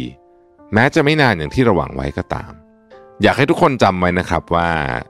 ทุกสิ่งล้วนแล้วต้องพบกับจุดจบเสมอ สำหรับวันนี้ขอบคุณและสวัสดีครับ สวัสดีครับยินดีต้อนรับเข้าสู่ Mission to the Moon Podcast นะครับคุณอยู่กับประวิทานุสาหะครับต้องเล่าบรรยากาศการอัดวันนี้ก่อนนะฮะผมอัดวันนี้วันที่วันพุธที่6พฤษภาคมนะฮะเช้ามาก ๆ เลย ประมาณสักตีสามกว่าๆวันนี้ตื่นเร็วปกตินิดหนึ่งนะครับ ก็จริงช่วงนี้ตื่นเร็วอยู่แล้วแหละเพราะว่าก็ต้องมาเตรียมข่าวมาทำทำอะไรด้วย แล้วก็งานมันก็เยอะด้วยนะครับ แต่ว่าวันนี้ตื่นเช้ามากก็นอนต่อไม่ได้ก็เลยจริง ๆ ลุกขึ้นมาตั้งแต่ก่อนตีเกือบประมาณตีสามอะไรเงี้ยนะฮะก็เลยมานั่งอ่านอะไรเรื่อยเปื่อยเพราะเวลาเยอะวันนี้ก่อนไปอ่านข่าวนะครับ ก็เลยได้มาเจอบทความอันหนึ่งนะฮะใน the school of life com นะฮะคือ the school of life เนี่ยเขาก็มี หลายท่านอาจจะเคยเข้าไปอ่านนะฮะก็จะมีพวกปรัชญาชีวิตอะไรเงี้ยซึ่งผมว่าบางอย่างมันก็น่าสนใจดีเหมือนกัน โดยเฉพาะในช่วงเวลาที่เราตั้งคำถามกับชีวิตตัวเองเยอะเหมือนกันเนี่ยนะครับ วันนี้ได้นั่งเงียบๆเช้าเช้าตรู่เลยก็เลยมีโอกาสได้ลองคิดดูถึงหลาย ๆ เรื่องนะฮะวันนี้เนี่ยผมจะเอาสิ่งที่ใน The School of Life เขาเขียนไว้ชื่อว่า philosophical meditation นะฮะมาคุยกันนะฮะอาจจะเรียกได้ว่าเป็นการ ถ้าเกิดว่าผมแปลผมอาจจะแปลว่ามันเป็นการตกผลึกทางปรัชญานะฮะคือหลักการจริงๆเนี่ยก็ไม่มีอะไรเขาบอกว่าให้หยิบกระดาษมาแผ่นหนึ่งนะครับ หรือว่าสมุดเล่มหนึ่งที่คุณใช้อยู่ประจำเนี่ยนะฮะแล้วก็นั่งเขียนนะฮะเขาให้เขียนเขาบอกว่า once a day เลยนะก็คือวันละครั้งเลยนะฮะเอ่อแต่ว่าถ้าเกิดว่าใครเขียนไม่ไหวเนี่ยก็อาจจะ สองสาวันครั้ง หรือแม้แต่สัปดาห์ละครั้ง ผมว่าก็ยังใช้ได้นี่ความคิดเห็นส่วนตัว เพราะว่าใช้เขาบอกใช้เวลาเขียน 20 นาทีมันเยอะเหมือนกันนะถ้าเกิดเขียนวันละครั้งเนี่ยนะฮะการตกผลึกทางปรัชญาเนี่ยจริงๆโดยเชิงคอนเซปต์เนี่ยผมต้องเล่าอย่างนี้ก่อนว่า คือช่วงนี้เนี่ยมันมีการเปลี่ยนแปลงเกิดขึ้นเยอะ ผมเชื่อว่าทุกคนน่ะไม่ใช่เฉพาะผมหรอกนะฮะก็มีการเปลี่ยนแปลงเกิดขึ้นเยอะอย่างที่เราคุยกันมาก่อนหน้านี้ก็คือ อย่างน้อยสิ่งหนึ่งที่เราเห็นก็คือ เรื่องของว่า อะไรสำคัญอะไรไม่สำคัญอะไรแบบนี้ในชีวิตพวกนี้เนี่ยนะครับ แล้วช่วงนี้ผมเองก็มีโอกาสได้ทำโครงการหนึ่งขึ้นมานะครับ ที่ชื่อว่าสีจันปันเพื่อนบ้านจะทำกับน้องๆในทีมเนี่ยนะฮะก็เราก็เรียกว่าคอนเซปต์ก็คือเราไปซื้อของมาจาก SME นะครับที่ลำบากนะฮะข้าวไข่อาหารแห้งต่างๆ พวกนี้แล้วเราก็ไปมอบให้กับชุมชนที่อยู่ใกล้ๆกับออฟฟิศกับที่โรงงานของเราก็คือแถวๆนี้ลาดพร้าววังทองหลาง พัฒนาการอะไรพวกนี้นะครับพระรามเก้าซึ่งซึ่งจุดประสงค์หลักเนี่ยคือเราอยากให้แน่นอนเราเราเราอยากให้เราเรารู้ว่ามีคนลำบากเยอะ แต่ว่าจริง ๆ จุดประสงค์ที่หลักไปกว่านั้นอีกก็คือว่าเราเชื่อว่าหลายท่านเพราะเพราะว่าเราเองก็ไม่รู้ก่อนอันนี้ว่ามีชุมชนอยู่เยอะมากเลยแถวแถวแถวบ้านเราแถวออฟฟิศเราก็เลยอยากให้เออเรามีโอกาสให้มีส่วนร่วมในการช่วยเพื่อนบ้านเราด้วย นะครับมีมีรู้ต้องใช้คำว่ามี awareness แล้วกันเนาะว่าเออมีคนที่อยู่ใกล้ๆเราอะไรเงี้ยนะฮะวันนี้ก็ก็เป็นวันแรกเมื่อวานสิเมื่อวานก็เป็นวันแรกที่ได้ได้ไปนะฮะที่ชุมชนแล้วก็ได้เห็นภาพต่างๆ นานามากมายที่ที่มันสะท้อนอะไรเยอะเดี๋ยวไว้ผมจะมาเล่าละเอียดละเอียดอีกที แต่มันมันมันทำให้ผมมานั่งทำไอ้ไอ้เรื่องตกผลึกทางปรัชญาเช้านี้ คือผมก็มาเขียนของผมเองแล้วนะฮะ แล้วเราจะเล่าให้ฟังว่ามันเขียนยังไงนะครับที่เป็นที่มาของของของเรื่องในวันนี้นั่นเองนะฮะโอเค ต้องบอกก่อนว่าช่วงเนี้ยเนื่องจากชีวิตมันวุ่นวายนะฮะคอนเซปต์อันหนึ่งก็คือว่าชีวิตวุ่นวายเนี่ย เราอย่าไปเสียเวลากังวลเยอะเราต้องแก้ปัญหาให้เยอะนะฮะมันมีอะไรต้องแก้เยอะ เพราะฉะนั้นสิ่งหนึ่งที่จะช่วยให้เราไม่ต้องกังวลเยอะก็คือ เราต้องรู้ว่าความกังวลของเราต่างๆ นั่นคืออะไรนะครับแต่ถ้าเกิดเรามาเจาะในในเชิงของการตกผลึกทางปรัชญาให้มันลึกไปกว่านั้นอีกเนี่ย เราจะพบว่าสามคำถามหลัก อันนี้มาจากใน The School of Life เลยนะว่าสามคำถามหลักที่เราควรจะต้องถามตัวเองเยอะๆ มีอะไรบ้างนะครับคำถามที่หนึ่งเรากำลังไม่สบายใจกับเรื่องอะไรคำว่าไม่สบายใจเนี่ยนะฮะมันอาจจะเป็นการอิจฉาโกรธ อะไรคือพวกนี้ตระกูลนี้ทั้งหมดเนี่ยนะฮะหรือหรือเศร้าอะไรแบบเนี้ยก็ได้นะครับ ข้อที่สองเรากำลังวิตกกังวลกับเรื่องอะไร ข้อที่สามเรากำลังตื่นเต้นกับเรื่องอะไรนะฮะ เราเรากำลังไม่สบายใจกับเรื่องอะไรเนี่ยเเรื่องนี้น่าจะเป็นอันใหญ่สุดนะครับ ก็คือว่าคือคำว่าไม่สบายใจกับเรื่องอะไรเนี่ย ส่วนใหญ่มันเป็นเรื่องที่กำลังเกิดขึ้นอยู่แล้วนะตอนนี้นะฮะเกิดขึ้นเลยนะตอนนี้เลยนะครับ ส่วนข้อที่สองเนี่ยเรากำลังวิตกกังวลกับเรื่องอะไรเนี่ย เป็นเรื่องที่เราคิดว่ามันจะเกิดในอนาคตนะซึ่งซึ่งสองเรื่องนี้ก็ไม่เหมือนกันซะทีเดียวเพราะว่าไอ้เรื่องที่ไม่สบายใจนี้มันมันเป็นแบบ current เลยอะเดี๋ยวนี้เลยเนี่ยนะฮะ ข้อที่สามเนี่ยเรากำลังตื่นเต้นกับเรื่องอะไร ผมชอบข้อนี้ คือบางทีเราไม่ค่อยได้คิดนะว่าเราตื่นเต้นกับเรื่องอะไร เพราะว่าช่วงนี้มันเรื่องมันจะเครียดไปหมด แต่เวลาเรานึกว่าเราตื่นเต้นกับเรื่องอะไรแม้มันจะเล็กๆน้อยๆก็ตามเนี่ยนะครับ บางทีเราอาจจะได้เหมือนกับเป็นคล้ายๆกับว่าคำใบ้ของชีวิต ว่า เออ ช่วงเวลานี้เนี่ยในขณะที่ทุกอย่างกำลังสับสนวุ่นวายเนี่ยเรื่องนี้เนี่ยยังทำให้เราตื่นเต้นได้แปลว่ามันอาจจะเป็นสิ่งที่เรารัก หรือสิ่งที่เราชอบหรือจะเป็นโอกาสอะไรบางอย่างหรือเปล่านะฮะทีนี้ใน The School of Life เนี่ยมันก็มีข้อมูลเพิ่มเติมด้วยนะฮะคือเขาก็เตรียมข้อมูลเพิ่มเติมว่า ในแต่ละข้อเนี่ยคุณควรจะถามเจาะลึกลงไปยังไงบ้างนะครับเอ่อถ้าใครอยากจะอ่าน list ทั้งหมด ซึ่งมันยาวพอสมควรเนี่ยนะฮะก็เข้าไปใน the school of life com แล้วก็ไป search คำนี้ฮะ philosophical meditation นะครับ แต่ว่าผมจะเลือกบางคำถามมาให้แล้วกันนะฮะคือใน 3คำถามหลักอะผมทวน3คำถามหลักใหม่นะคำถามที่ 1 ก็คือ เรากำลังไม่สบายใจเรื่องอะไร 2. เรากำลังวิตกกังวลเรื่องอะไร 3. เรากำลังตื่นเต้นกับเรื่องอะไรนะครับ ในสามคำถามหลักนี้ถ้าเรามองมาเจาะดูทีละอันนะฮะเอาเรื่องความไม่สบายใจก่อนนะฮะความไม่สบายใจตอนเนี้ยหนึ่งคุณอาจะถามต่อว่า ส่วนไหนของชีวิตคุณที่คุณรู้สึกว่ากำลังตกอยู่ในอันตราย คือไม่ใช่ทุกเรื่องหรอกที่เราจะตกอยู่ในอันตรายตอนนี้ที่เรากำลังไม่สบายใจ แต่มันต้องมีบางอย่าง เช่นเเรารู้สึกว่าเราอาจสมมตินะฮะกำลังจะจ่ายเงินเดือนลูกน้องไม่ไหวเนี่ยเห็นละตัวเลขเนี่ยมันเห็นชัดอยู่แล้วว่าจ่ายไม่ไหวนะฮะทำไงดี ก็ก็เขียนนะฮะคุณกลัวว่าอะไรจะเกิดขึ้นจ่ายเงินเดือนไม่ได้เนี่ยอะไรจะเกิดขึ้นสมมตินะฮะนี่คือเรื่องใหญ่มากเลยนะนี่ผมยกเรื่องแบบใหญ่สุดๆมาเลยนะฮะเป็นตัวอย่างนะ แล้วถ้าเกิดขึ้นแล้วเนี่ยมันจะแย่ขนาดไหน แล้วคุณคิดว่ามันจะไปได้ขนาดไหน อาจจะถามต่อไปได้อีกว่า ถ้าเป็นคนที่คุณชอบคนที่คุณชื่นชอบเนี่ยนะฮะหรือเพื่อนสนิทของคุณเนี่ยเจอเหตุการณ์เนี้ยเขาจะทํำยังไง นึกต่อเขียนต่อไปเรื่องทำนองนี้อาจจะไม่ใช่เรื่องแบบนี้ตรงๆไปๆแต่ว่าเรื่องอะไรคล้ายๆอย่างเงี้ยในชีวิตคุณเนี่ยมันเคยเกิดขึ้นมาป่ะแล้วตอนนั้นคุณแก้ปัญหายังไงนะครับ แล้วก็ความกลัวความไม่สบายใจเนี้ยมันสอนอะไรคุณบ้าง นี่เป็นลักษณะของคำถามที่เราถามตอบเพื่อให้เราพยายามจะวิเคราะห์ตัวเองให้ได้ แต่ลิสต์จริงๆมันยาวกว่านี้เยอะนะอย่างที่บอกเราจะเข้าไปดูในลิสต์นั้นอาจจะเหมาะกว่านะครับ ข้อที่สองคำถามเกี่ยวกับเรื่องของความวิตกกังวลนะฮะความวิตกกังวลนี่เป็นเรื่องที่แปลก เพราะมันมักจะไม่ค่อยชัดเท่าไหร่ คือมันจะเหมือนกับอะไรที่มันเป็นขมกขมัวนิดหนึ่งนะเพราะฉะนั้นสิ่งหนึ่งที่น่าจะช่วยก็คือทำให้มันชัดขึ้นนะครับ ลองลงรายละเอียดไปเลยครับว่าสิ่งที่คุณกำลังกังวลอยู่เนี่ยนะฮะมันมันคืออะไรนะครับเอาแบบจริงๆเลยนะ แล้วพอเราเขียนลงไปปุ๊บเนี่ยเราเราต้องถามตัวเองต่อว่า เอ๊ะเนื่องจากสิ่งที่กังวลมันเป็นของในอนาคตใช่ไหมเอ๊ะเราจินตนาการนี่มันเยอะไปเปล่าคือแบบมันมันเวอร์ไปไหมอะไรอย่างเงี้ยนะฮะหรือจริงๆมันไม่เวอร์เหมาะสมอะก็ไม่เป็นไรเหมาะสมก็เหมาะสมนะฮะอะไรจะเกิดขึ้นถ้าทุกอย่างที่คุณจินตนาการที่มันแย่ๆเนี่ย มันเกิดขึ้นจริงๆ หรือพูดง่ายคือถ้าทุกอย่างมันพังหมดอะไรมันจะเกิดขึ้น นะฮะแล้วอะถามต่ออีก สิ่งที่ตกกังวลทั้งหมดที่เขียนออกมาเนี่ย จริง ๆ แล้วเนี่ย ความอันตรายของมันอยู่ที่ไหน ความอันตรายของมันเนี่ยนะฮะคือความไม่ตกกังวลเนี่ยมันก็มาพร้อมกับความรู้สึกอันตรายใช่ไหมไม่ปลอดภัย อันตรายจริงๆของมันอยู่ตรงไหน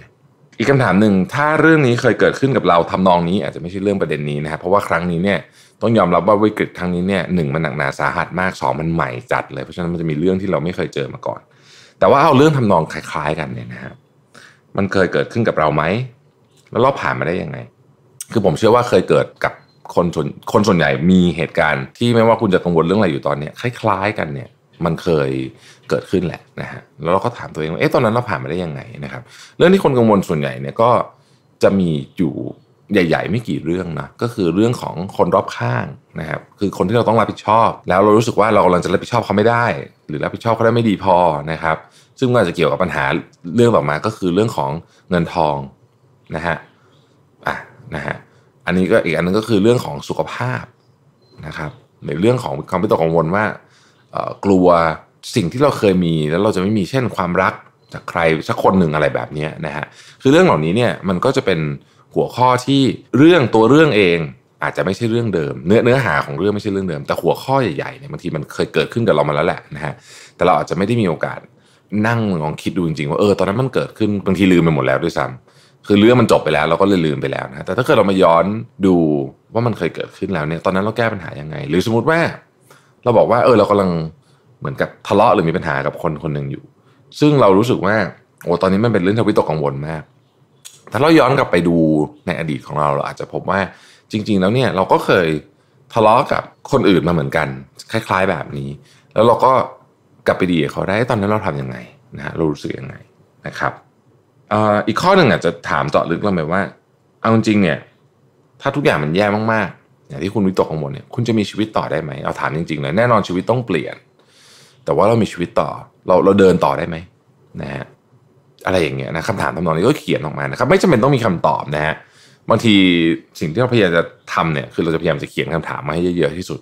หลายครั้งพอเราเริ่มทำปุ๊บเนี่ยมันมันมันจะช่วยละนะฮะข้อสามคำถามเกี่ยวกับสิ่งที่คุณกำลังตื่นเต้นอยู่